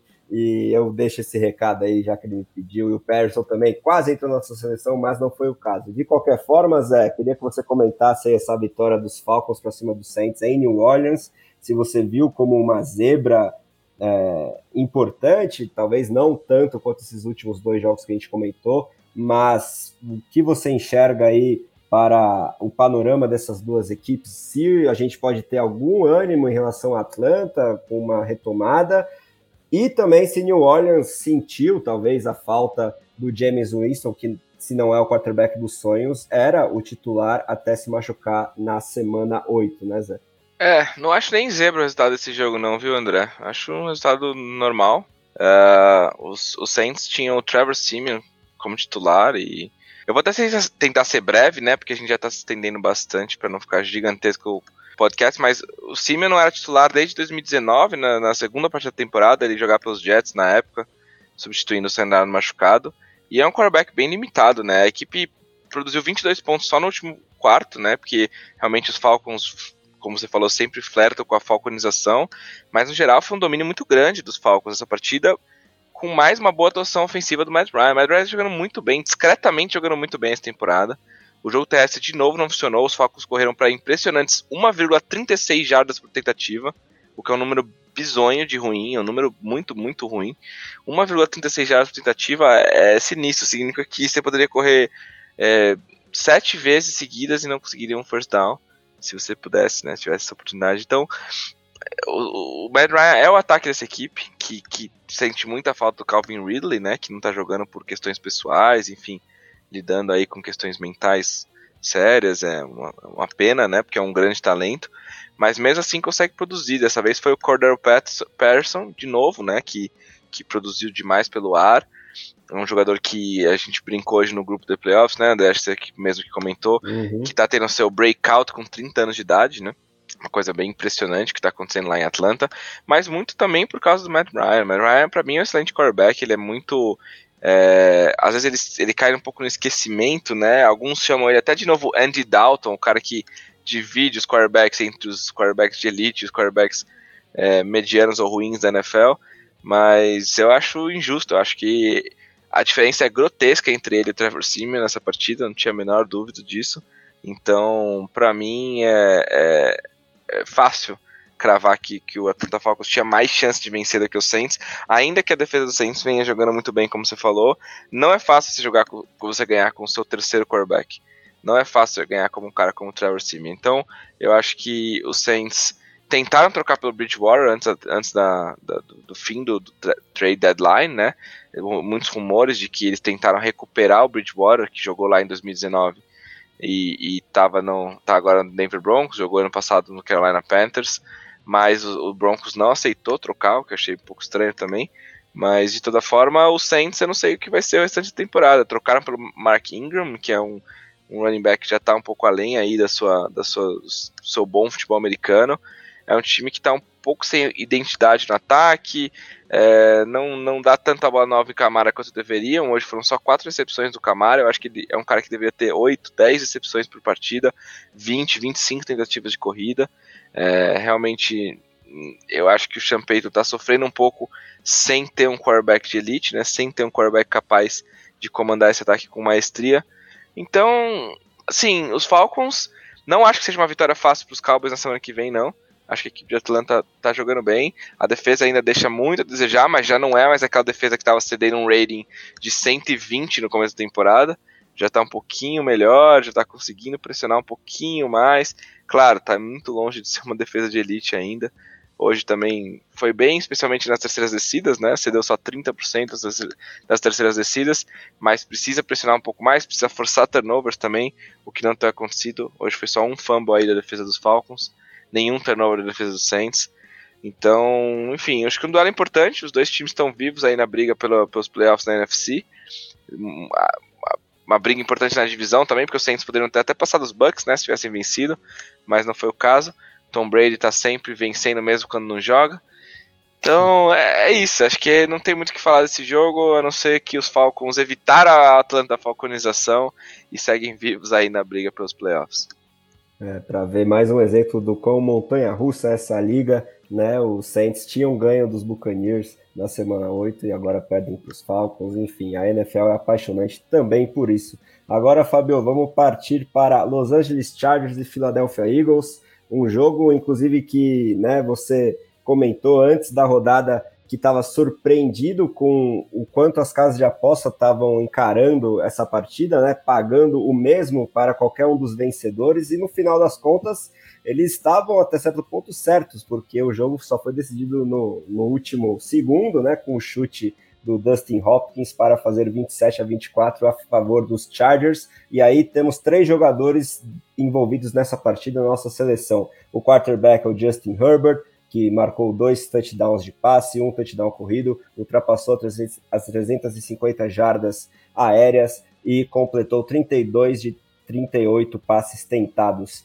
É, aí um, um wide receiver de cada uma das equipes, o Keenan Allen conseguiu 12 recepções, 104 jardas pelos Chargers e o Devonta Smith, calouro, ultrapassou as 100 jardas, foram 116 em apenas 5 recepções com um touchdown. Então, Fábio, o que, que você é, viu sobre essa partida e se esse equilíbrio realmente te surpreendeu, se você esperava um pouquinho mais de uma ou outra equipe, talvez uma vitória mais tranquila do que acabou sendo para os Chargers? Então, André, na verdade eu esperava uma vitória um pouquinho mais tranquila dos Chargers, sim, né? Os Chargers vinham de, de, de uma atuação é, bastante ruim contra, contra os Patriots. É, o time tinha perdido duas, se não me engano, duas partidas consecutivas depois daquela é, daquela goleada, vamos colocar assim, dos Ravens, né? Teve a sua bye week e, e pelo menos ofensivamente o time se encontrou um pouquinho mais, né? O, o, Herbert teve mais uma partida sensacional. Dessa vez o recebedor favorito dele foi o Keenan Allen, que acabou entrando na nossa seleção, mesmo sem marcar um touchdown, mas é porque ele teve uma contribuição realmente muito importante durante essa partida e é, e, e, também, assim, a gente viu que, o, o, time conseguiu produzir mesmo num jogo não muito bom do Austin Eckler.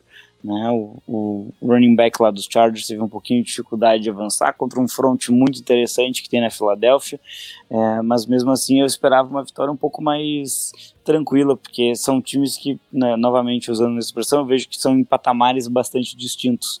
Né? Os Chargers é, são um time que poderia tranquilamente representar sua conferência no Super Bowl, é, e eu não posso dizer a mesma coisa lá do Philadelphia. Então, assim, é uma partida que acaba mostrando uh, muitas virtudes para os Eagles que estão é, claramente aprendendo um pouco é, sobre, sobre esse grupo é, para um futuro. É, e ao mesmo tempo mostra para os Chargers é, algumas questões que eles vão precisar endereçar, né? Essa defesa de, de jogo, jogo terrestre é algo que, que preocupa um pouco a equipe lá do, dos Chargers, mas a defesa no, no, jogo aéreo ela acabou falhando um pouco mais do que, do que se esperava também. Né, o time vem sofrendo algumas lesões na posição de defensive back, então está perdendo muitos jogadores. Hoje isso voltou a acontecer, mais jogadores saindo por lesão.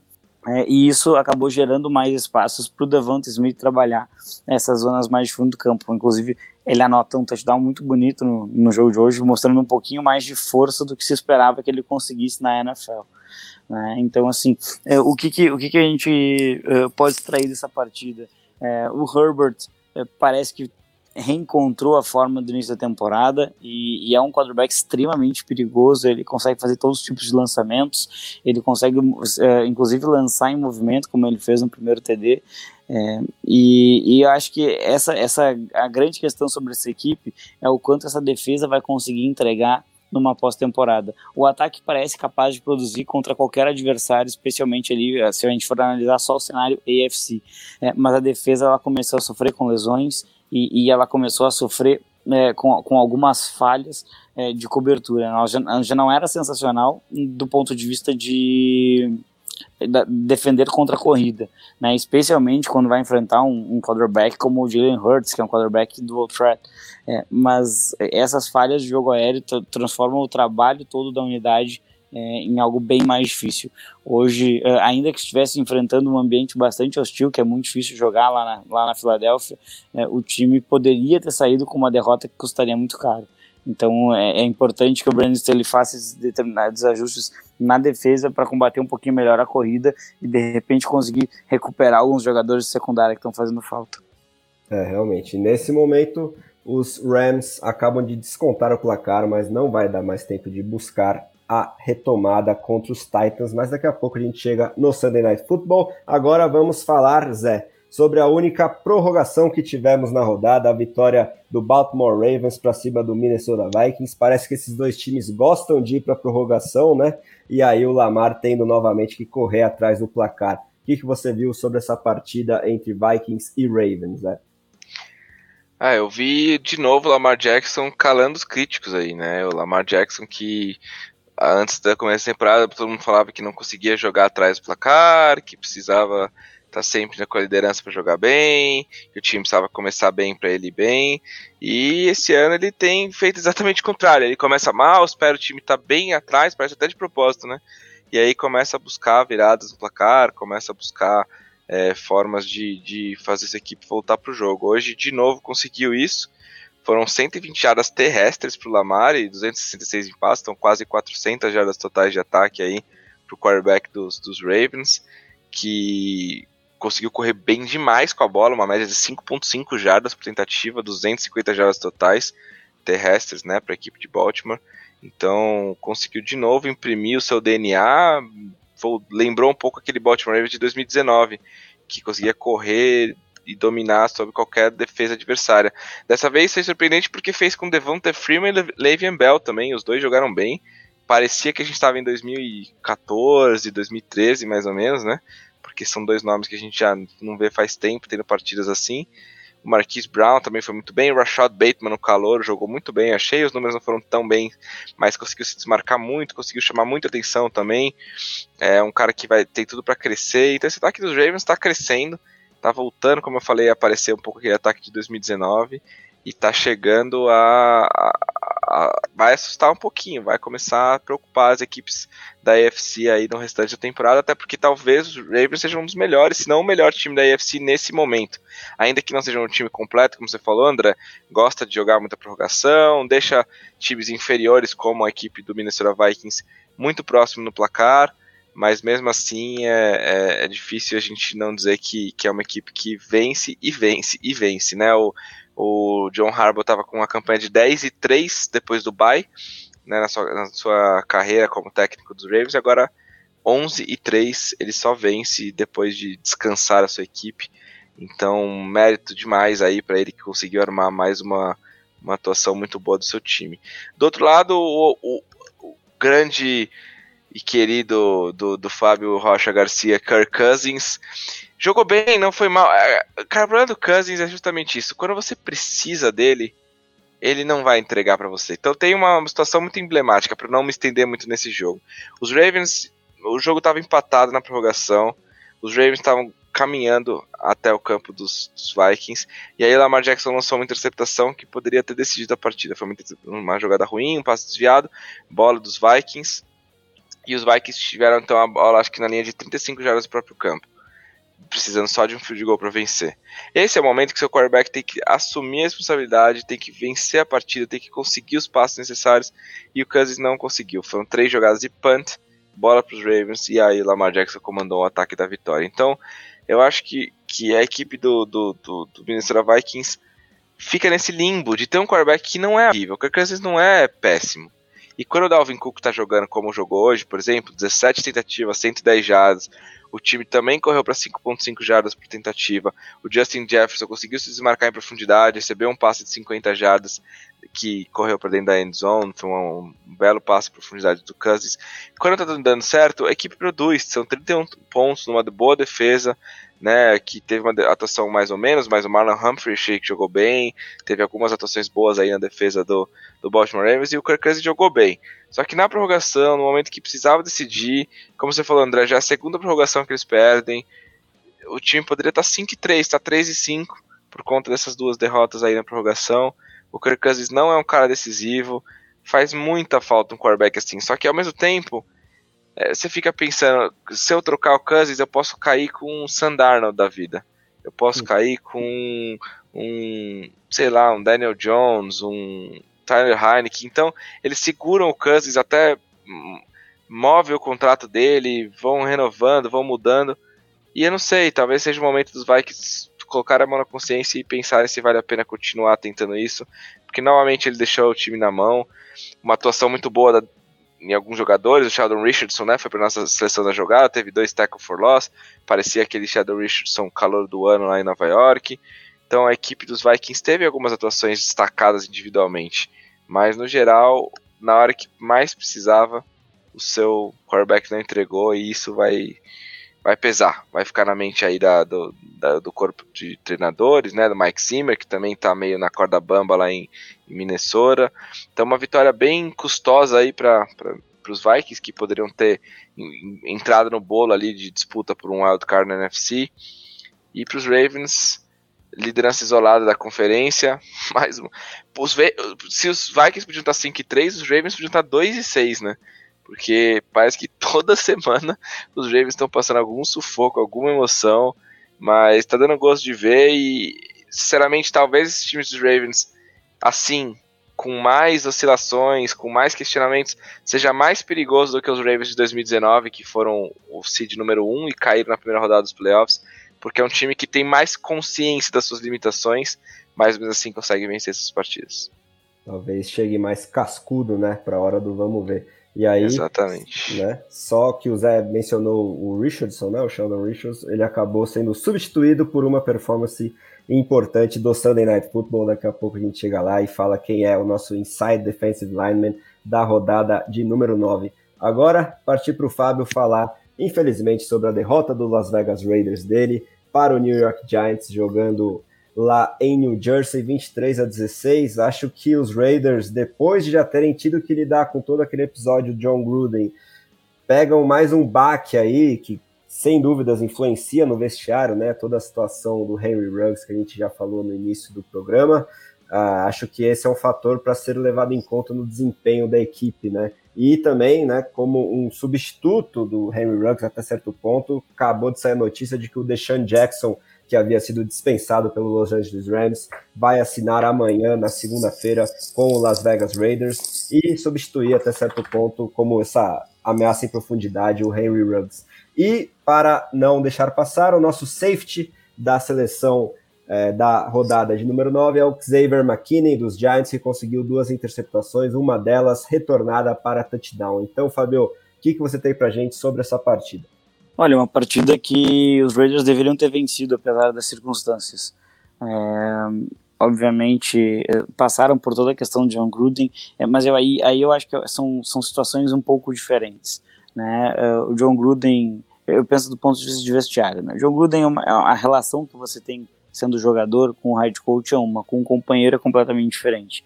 Né? E, e as próprias situações são distintas. Né? O John Gruden é, ele, ele, escreveu e-mails em que ele utilizou.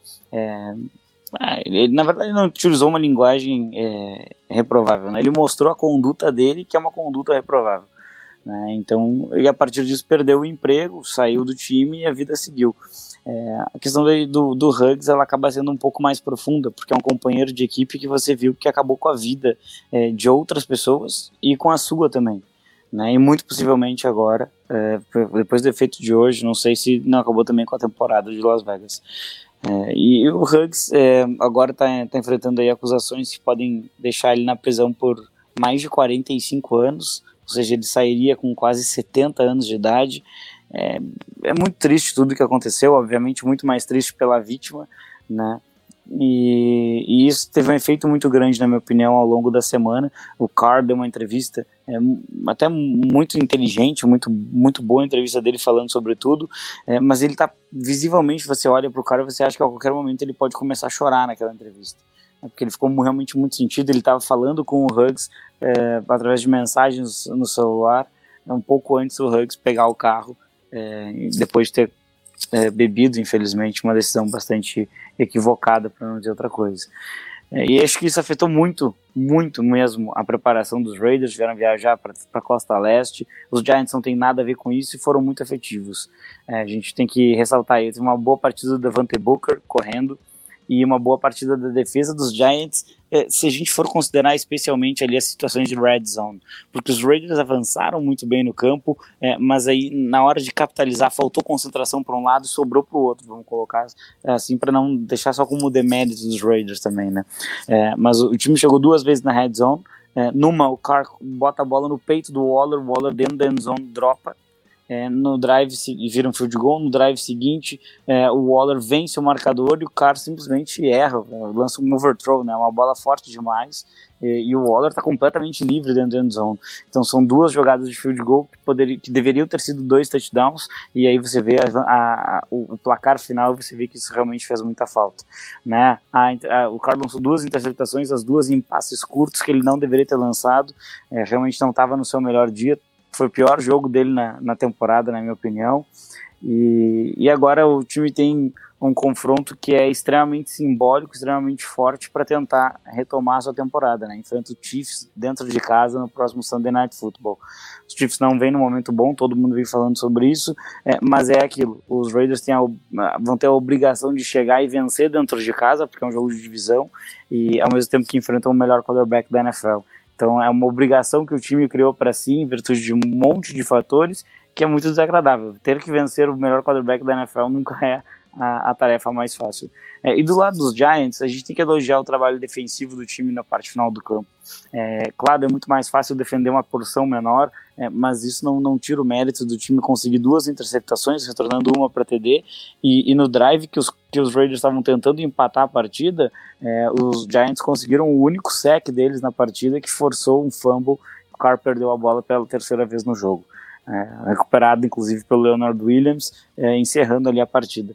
Acredito que, que seja uma vitória que talvez dê uma certa confiança para os Giants, que deveriam ter vencido em Kansas City, né, mas acabaram deixando a vitória escapar. De repente, essa vitória ela deu uma certa confiança para o time é, tentar caçar o Dallas Cowboys. Né? A gente sabe que está muito distante, que provavelmente isso não vai acontecer, mas que o time de repente tente caçar o Dallas Cowboys, aproveite os jogos de divisão para acumular uma certa gordura e quem sabe tentar brigar para o wild card né? É, é realmente muito difícil, mas é, parece mais uma daquelas vitórias que só vão atrapalhar as pretensões de draft, mas querendo ou não, o, o New York Giants saiu vitorioso por ser mais efetivo, especialmente em situações de, de red zone. Né? O, o Daniel Jones arriscou pouco na partida, é, mas o, lançou um passe realmente muito, muito, muito bonito para o Evan Ingram anotar o primeiro TD do jogo, um passe de 30 jardas, bem na sideline ali, que foi realmente muito bonito.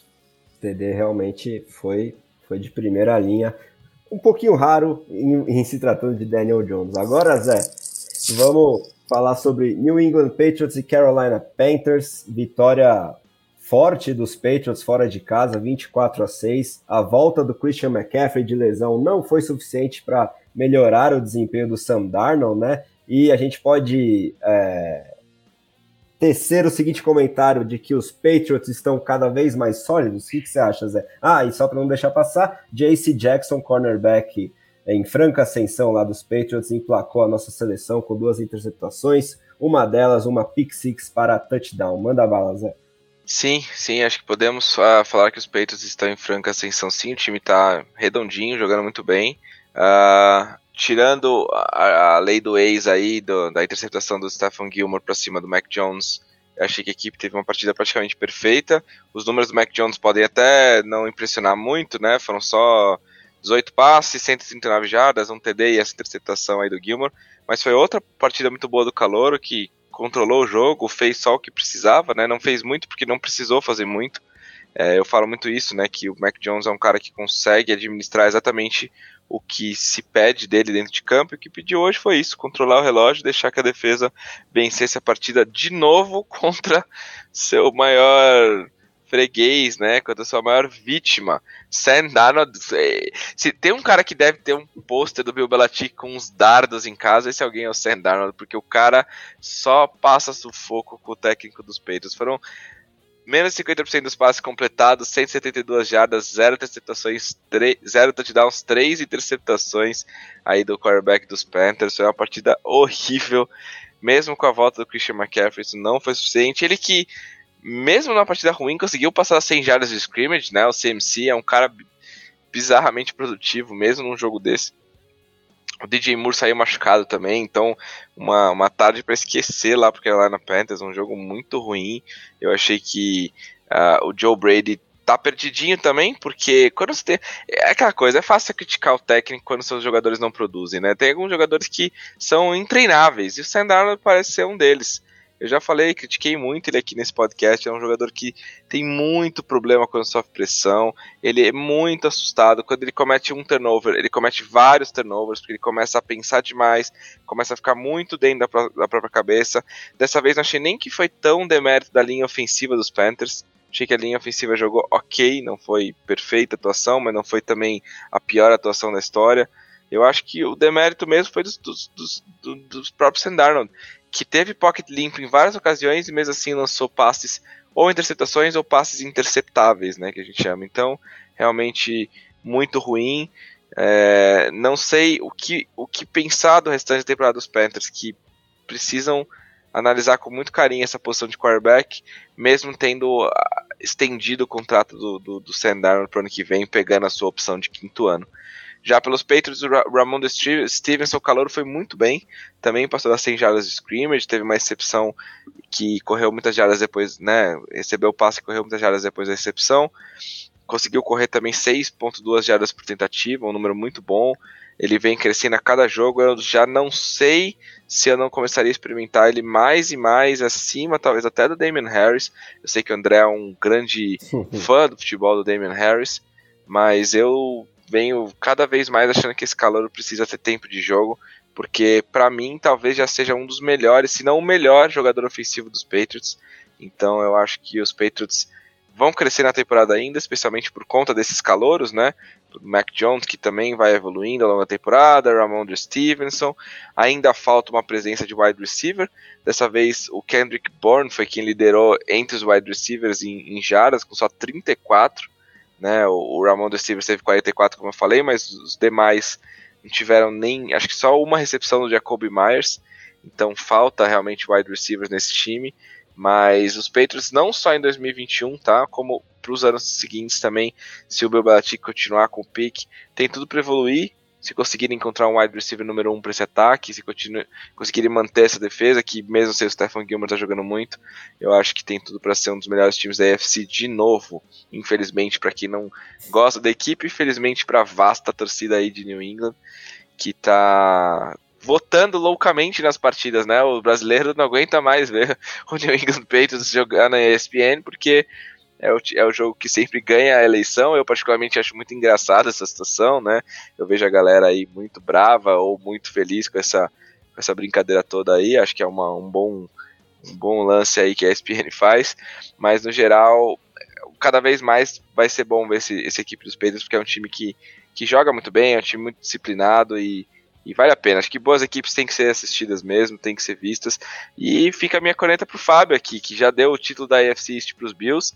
Mas é como eu falei, reitero aqui, só meio jogo que, que os, uh, os Patriots estão atrás dos Bills. Se o Josh Allen jogar da forma como ele jogou contra os Jaguars, contra uma defesa do Bill Belichick, a coisa vai ficar feia lá para Buffalo. Então, fico alerta. Eu ainda acho que os Bills são favoritos na divisão, tá? Não, não vou também aqui falar que os Patriots são favoritos, mas não vai ser tão fácil não. Eu acho que os Patriots já mostraram que, que vão brigar até o fim, sim, com, com essa equipe de Buffalo. É, e ainda terá confronto direto para, quem sabe, os Patriots terem essa chance de passar os Bills, né? Surpreender muita gente. Agora, antes da gente falar sobre o Sunday Night Football, que a essa altura da nossa gravação já terminou com a vitória dos Titans por 28 a 16, passar no último jogo que ficou faltando, Fábio, a vitória do Miami Dolphins para cima do Houston Texans, essas duas equipes que chegaram para a semana 9 com apenas uma vitória e agora são os Texans que seguram sozinhos a lanterninha da AFC e o Miami conseguiu emplacar o Emmanuel Ogba como um dos edges da nossa seleção da semana 9, ele que conseguiu dois sacks e meio. O que vocês têm pra gente sobre essa partida, Fabio? É uma partida que surpreendeu bastante antes de começar, né, com, com o Tua Tagovailoa não indo pro jogo. É, não tínhamos tantos reportes assim de que ele estava estaria machucado como o Kyler Murray, por exemplo, e ele acabou ah, não indo para a partida. E o Jacob Brissett assumiu uh, o comando ofensivo lá dos Dolphins, como já aconteceu em algumas uh, partidas esse ano. Né? É, é, um encontro de duas equipes que ganharam na semana 1 e depois não venceram absolutamente mais ninguém na temporada. Então vinham de sete derrotas seguidas. É, já, já diz, acho que, bastante coisa sobre, sobre esses dois times, né? E, e assim, foi, foi uma partida de muitos erros, né? A gente, a gente tem uma mania errada aqui no Brasil, na minha opinião, de dizer que todo jogo com poucos pontos foi uma batalha defensiva necessariamente, né? E algumas partidas elas simplesmente são ataques muito ruins. E eu acho que essa é uma dessas partidas, né?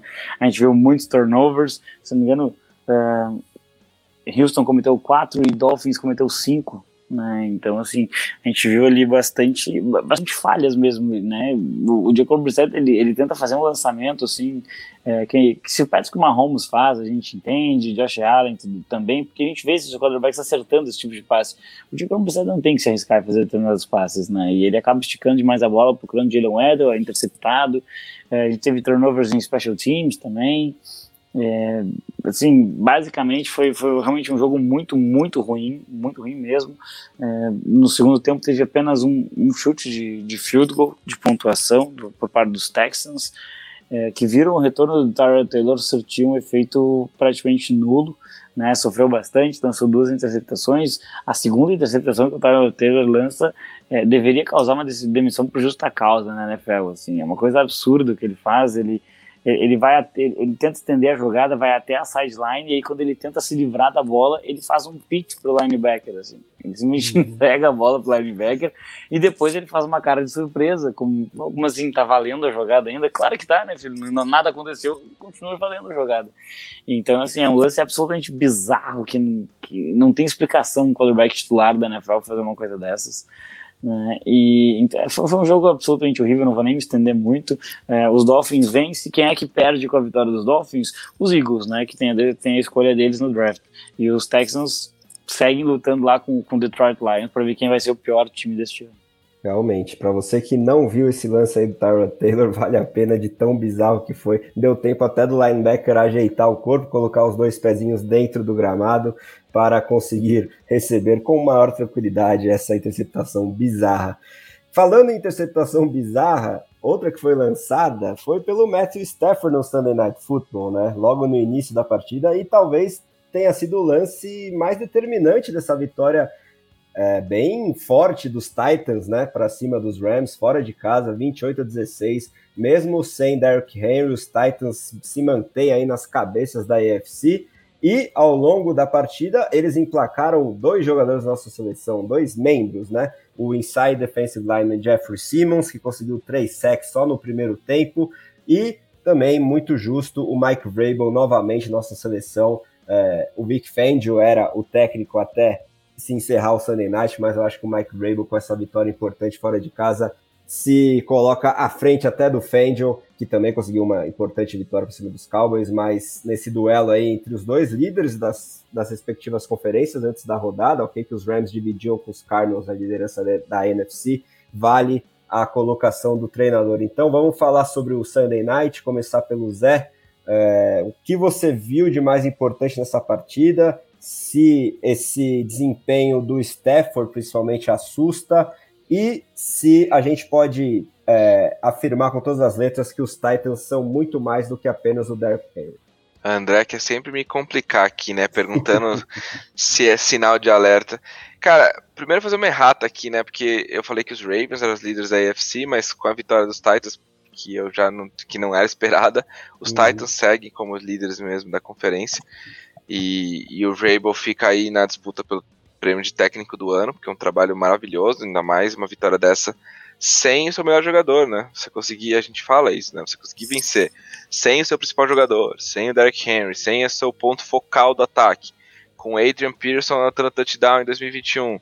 Você merece, você merece contra aquela que é uma das melhores equipes da NFL, fora de casa, indo por cima, você merece todos os, os, os louros, né? Você merece muito, muita muito elogio realmente pelo trabalho.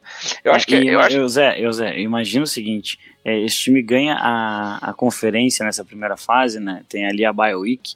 É, daqui até a Bye Week, se não me engano, são, gente, eles teriam umas nove ou dez semanas é, até, até o jogo de, de Divisional Round. Né? Isso aí ia dar o tempo perfeito para o Derrick Henry voltar ainda tempo nessa temporada. Imagina você ter que enfrentar o Derrick Henry descansado né, pós, pós recuperação de lesão, vindo de um jogo de wildcard. Cara, esse cara tem tudo para atravessar sua defesa. Não, pois é, ainda mais que essa lesão que ele sofreu é uma lesão no pé, né, que É, na verdade, ele consegue até treinar nesse período. Ele consegue até fazer um exercício. Não é uma coisa que limita, não é que ele vai voltar totalmente enferrujado. Então concordo com essa análise aí do Fábio que tem tudo para ser um bom momento para os Titans, né? Se eles conseguirem manter o ritmo e classificar numa boa posição aí para os playoffs, tem tudo para para ter uma boa, uma boa temporada de playoffs também. Mas com relação a. Eu acho assim, é muito curioso que os Titans estejam vencendo jogos sobre a força da sua defesa. Porque eu sou velho bastante para ter lembrado a defesa do Tennessee Titans, que há quatro semanas atrás era uma das piores da NFL. Sofreu muitas lesões na secundária, perdeu vários jogadores importantes e mesmo assim está jogando muito com aquela que o Fábio talvez possa confirmar ou não, é talvez uma das melhores linhas defensivas da NFL já. O que é surreal para mim pensar isso, porque essa defesa dos Titans era uma defesa que estava ali disputando junto com a defesa dos Jets, junto com a defesa dos Falcons no começo, com a defesa dos Chiefs, para ver quem seria a pior. E agora me parece que é uma defesa capaz de parar o, dos cinco melhores ataques da NFL, que é esse ataque dos Los Angeles Rams. É, então, assim, não, não acho que seja momento de entrar em pânico para os Rams. Matthew Stafford teve uma atuação meio bizonha mesmo. Aquela interceptação que ele ia sofrer um safety, que na verdade nem ia ser safety, provavelmente, porque ele. Uhum. Ele não é o forward progress dele, né? O progresso máximo dele tinha sido fora de, da, da end zone, então eu acho que nem safety seria. Foi uma decepção bizarra que mudou o jogo. Aliás, é, eu não tenho estatística aqui de cabeça, mas touchdowns defensivos, em regra, tem um, um efeito muito grande sobre os resultados da partida. Ou seja, times que conseguem touchdowns defensivos geralmente vencem seus jogos. Então foi o que, a gente, foi o que aconteceu hoje aqui de novo. Mas acho que não, acho que é o acaso, isso acontece. Acho que o Stafford segue sendo um dos favoritos para prêmio de MVP. Chegou a quase 300 jardas, tudo bem que grande parte foi no, no famoso garbage time, mas faz parte. Eu acho que a sua linha ofensiva jogou mal né? A gente elogiou a linha defensiva dos Titans, mas a linha ofensiva jogou mal, cedeu 5 sacks. Eu achei que, especialmente pela forma como os, os Titans uh, atuam defensivamente, né? Mandando só 4 na pressão e colocando muita gente na cobertura, eu acho que esse é o tipo de, de eu acho que esse é o tipo de, de alinhamento defensivo que você consegue esquematizar alguma coisa para responder. Eu acho que você consegue responder. É, muitos instantes né, da linha defensiva dos, dos Titans, então muitas é, mudanças de alinhamento de último segundo, ou é, jogadas em que o jogador de linha defensiva finge que vai penetrar por um gap e depois troca o gap, que a entrada na linha ofensiva com o seu companheiro e entra pelo outro lado. Então, esse tipo de coisas são coisas que a comunicação na linha ofensiva e também um pouco do esquema pelo coordenador ofensivo, né, no caso pelo Sean McVay, seriam capazes de parar e, e ou seja, não foi acho que a atuação ruim do ataque dos, dos, dos, dos Rams não é só na conta do Matthew Stafford. Acho que é na conta do Sean McVay, é, é, na conta dos jogadores também, dos wide receivers, que precisam desmarcar com um pouco mais de agilidade. Eu acho que faltou um pouquinho aí é, entender como atuava essa, essa defesa do Tennessee Titans, que já vem fazendo isso há algumas semanas, não é exatamente uma novidade. Então não sei se a preparação na semana também não foi das melhores. Mas acontece, acontece. Partidas como essa são eventualidades. O problema é se elas se repetem com frequência. Eu acho que os Rams ainda estão numa boa posição para as classificar para os playoffs, ainda que os Cardinals continuem vencendo. Então é, brigar pela divisão vai ser difícil até o final, pelo jeito, mas mesmo assim os Rams ainda são um dos favoritos. Eu acho que não é, não dá para falar em desespero. O Robert Woods e o Cooper Cup tiveram bons jogos recebendo bolas de novo, né? O Cooper Cup teve 13 targets, 11 recepções. Eu acho que tudo bem que é porque o André trocou ele no Fantasy, então ele também tem esse bônus de produção, né? Quando esse tipo de coisa acontece. Mas ainda é um dos melhores ataques, enfim, faz parte. Eu acho que o legal é a gente ver a evolução de unidades como a defesa dos Titans. Eu acho que, para mim, aqui o mérito vai todo para a defesa dos Titans, vai todo para essa linha defensiva. Não é só o Jeffrey Simmons, né, que teve uma partida absurda com três sacks, né? Ele entrou na nossa, nossa, não sei se eu podia dar o spoiler, mas ele entrou na nossa na Sim. seleção da rodada no lugar do Sheldon Richardson.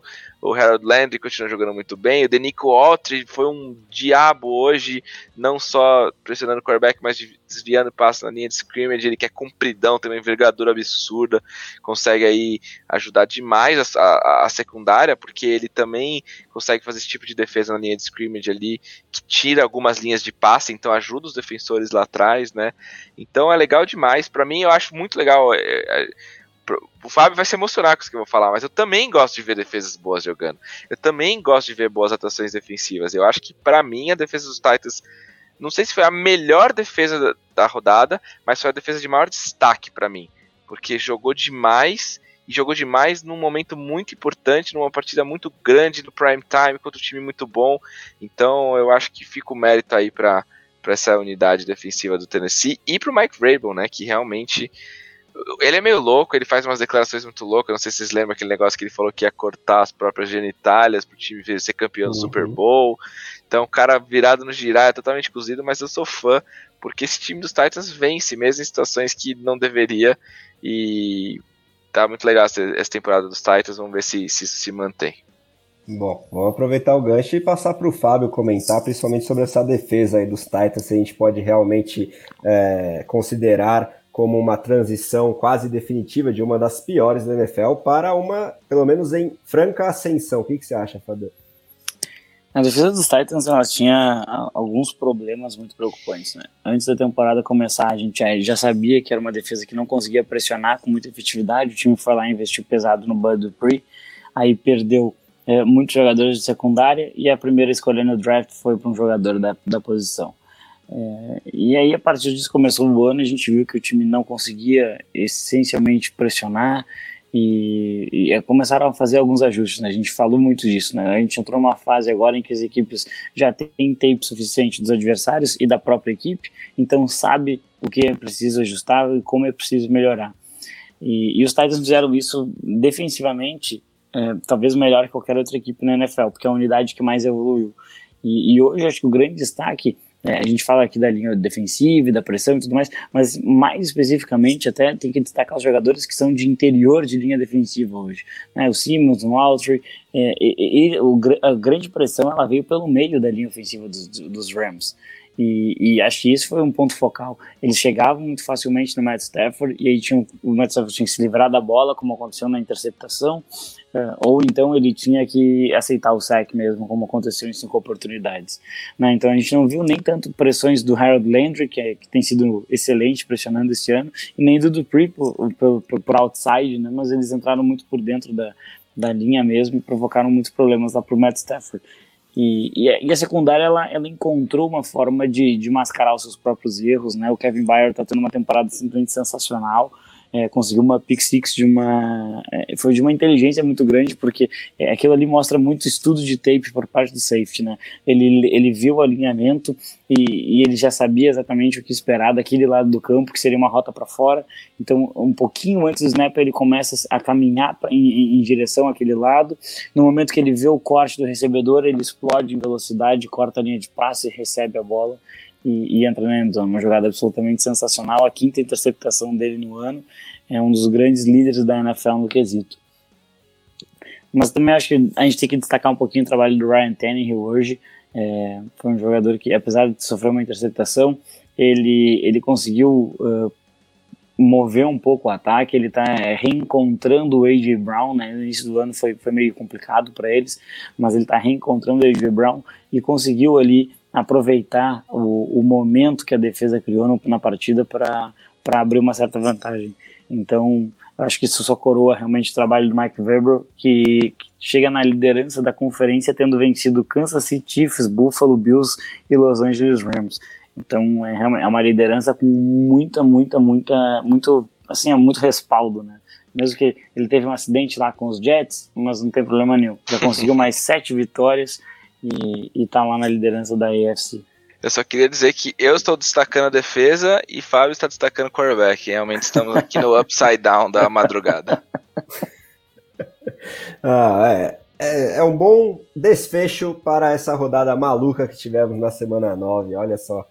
fechamos com chave de ouro a análise dos jogos. Agora vou repassar rapidinho a nossa seleção da rodada antes dos destaques finais com as expectativas para o Monday Night Football entre Chicago e Pittsburgh. Bom, seleção da semana 9 com o quarterback Justin Herbert dos Chargers, os running backs são o Nick Chubb dos Browns e o Jonathan Taylor, que somou 200 jardas de scrimmage lá na quinta-feira contra os Jets, além de dois touchdowns. Os wide receivers são o Keenan Allen e o Devonta Smith, de Chargers e Eagles, eles que se enfrentaram nesse domingo. O Tyrene é o George Kittle, voltando de lesão, ultrapassou as 100 jardas pelos Niners. Nosso flex é o também running back James Conner e seus três touchdowns para cima dos Niners ele que joga nos Cardinals. A linha ofensiva é a dos Colts, lá na quinta-feira, permitindo todo esse desempenho do backfield dos, do Indianapolis Colts contra os Jets. Agora a defesa, o inside defensive lineman é o Jeffrey Simmons, fundamental na vitória dos Titans para cima dos Rams no Sunday Night Football. Os edges são o Josh Allen, que não é o quarterback, esse sim, o, o do Jacksonville Jaguars, que atormentou o Xará do Buffalo Bills. O segundo edge é o Emmanuel Ogba dos Dolphins, linebacker Anthony Walker dos Browns, cornerback JC Jackson do New England Patriots, safety Xavier McKinney do New York Giants, o nosso kicker é o Matthew Wright, responsável por todos os pontos dos Jaguars na vitória contra os Bills, e o head coach, o técnico, é o Mike Vrabel do Tennessee Titans. Agora, queria já mandando um abraço, meu agradecimento ao meu amigo José Ferraz por mais uma resenha de primeira qualidade aqui no domingo de NFL do USA na rede, pedir o destaque final dele com as expectativas para esse Monday Night Football entre Bears e Steelers. É, muito obrigado novamente, um grande abraço, viu? Obrigado, André, obrigado, Fábio, obrigado a todo mundo aí que nos ouviu. Meu destaque final fica por conta de Fábio Rocha Garcia. Queria deixar aqui meu abraço. É, sei que essa situação toda aí com Las Vegas Raiders é, é uma situação complicada, a gente não, não gostaria de, de, de, ter que conviver com esse tipo de situação. Muito triste tudo, como o Fábio falou muito bem, mais triste pela vida perdida, pela família e todo mundo. E infelizmente, né, a gente aqui fala de esportes, mas a gente sabe que tem muitas vidas envolvidas. E também, obviamente, as consequências negativas, né, para o esporte, para um, um jovem que, que estragou a sua vida aí. E, e, muitas outras que ele afetou. Acho que fica, fica a meu destaque é se beber não dirige. Eu sei que é já um clichê falar isso, mas por favor, quem estiver nos ouvindo, tomou alguma coisa, bebe, não pega o carro, chama um transporte, um táxi, faz alguma coisa, porque a gente não pode mais ficar tendo que conviver com esse tipo de coisa. E com relação ao Monday Night Football, minha expectativa é. O Chicago Bears é o pior ataque da NFL. Espero que deixe de ser, porque eu sou um grande fã do Justin Fields, mas ele não vem produzindo muito. Vai enfrentar uma forte defesa do Pittsburgh Steelers. Espero que a gente veja um jogo de muitos pontos, surpreendendo como. O, é, espero o contrário de Buffalo Bills e Jacksonville Jaguars. É isso que eu espero para esse Chicago Bears e Pittsburgh Steelers. Valeu, obrigado. É, nessa semana 9 em que tudo é possível, eu não apostaria contra um 40 a 37 aí, quem sabe, de algum dos times é, nesse que é o over-under, né? O placar somado mais baixo pelas casas de aposta na semana 9. Mas como tá tudo acontecendo ao contrário nessa rodada, quem sabe ela não nos surpreende. Ah, não é, Fabio? Muito obrigado novamente pela presença, pelos comentários. Um grande abraço para você, meu amigo. E seu destaque final e as expectativas para o Monday Night. Um grande abraço para vocês dois também, todo mundo que nos ouviu aqui. É, cara, eu acho que o destaque final, eu, eu vou voltar aqui no, nesse, nessa grande partida do, do Tennessee Titans. É, fico, acho que o, o destaque é em si é, é, a capacidade de você corrigir seus próprios defeitos. A gente vê algumas equipes que elas conseguem piorar ao longo da NFL e, e, esse Tennessee Titans talvez ele seja o grande exemplo de como você é, melhorar a sua equipe, mesmo perdendo jogadores por lesão, que é uma coisa que todas as equipes vão sofrer, algumas mais, outras menos. Né? Então, enquanto uh, a gente tem uma passada de pano gigantesca para head coach lá em São Francisco, a gente vê o que o head coach de verdade acaba fazendo lá em Tennessee. Né? E acho que para essa segunda-feira é, fica aí uma, uma expectativa de uma batalha defensiva de verdade né? Mas a, apesar de, de, de ver duas unidades muito boas, a impressão que eu tenho é que esse jogo de Pittsburgh contra Chicago vai, vai lembrar muito o jogo dos Steelers contra os Broncos nessa temporada, em que a defesa dos Steelers ela sufocou um ataque que não consegue enfrentar uma pressão muito grande. E talvez até esse sufoco seja um pouquinho maior, porque está pegando um quarterback novato e, e, tem talvez um pouco menos de qualidade na, na unidade ofensiva do que Denver tem. Então eu espero um jogo muito sólido do Najee Harris e que ele conduza o ataque para tirar a pressão do Big Ben, que de vez em quando vai soltar uma bomba na sideline do jeito que ele, que ele vem fazendo. Acho que uma vitória dos Steelers vem com uma certa facilidade e muito, muito, muito destaque para essa defesa aí, que acho que vai ter uma noite espetacular e de repente vai fazer os pontos que eu preciso para ganhar no Fantasy. Ah, e só pra, só pra mais rapidinho, dois comentários, André. Um é o Free Justin Fields, né, que você pode falar, eu quero que você fale sobre isso aí no final, com relação ao Fantasy, ele que correu para 100 jardas finalmente semana passada. E a outra, o maior destaque da rodada é que finalmente, pela primeira vez na temporada, o Detroit Lions não perdeu um jogo nessa rodada.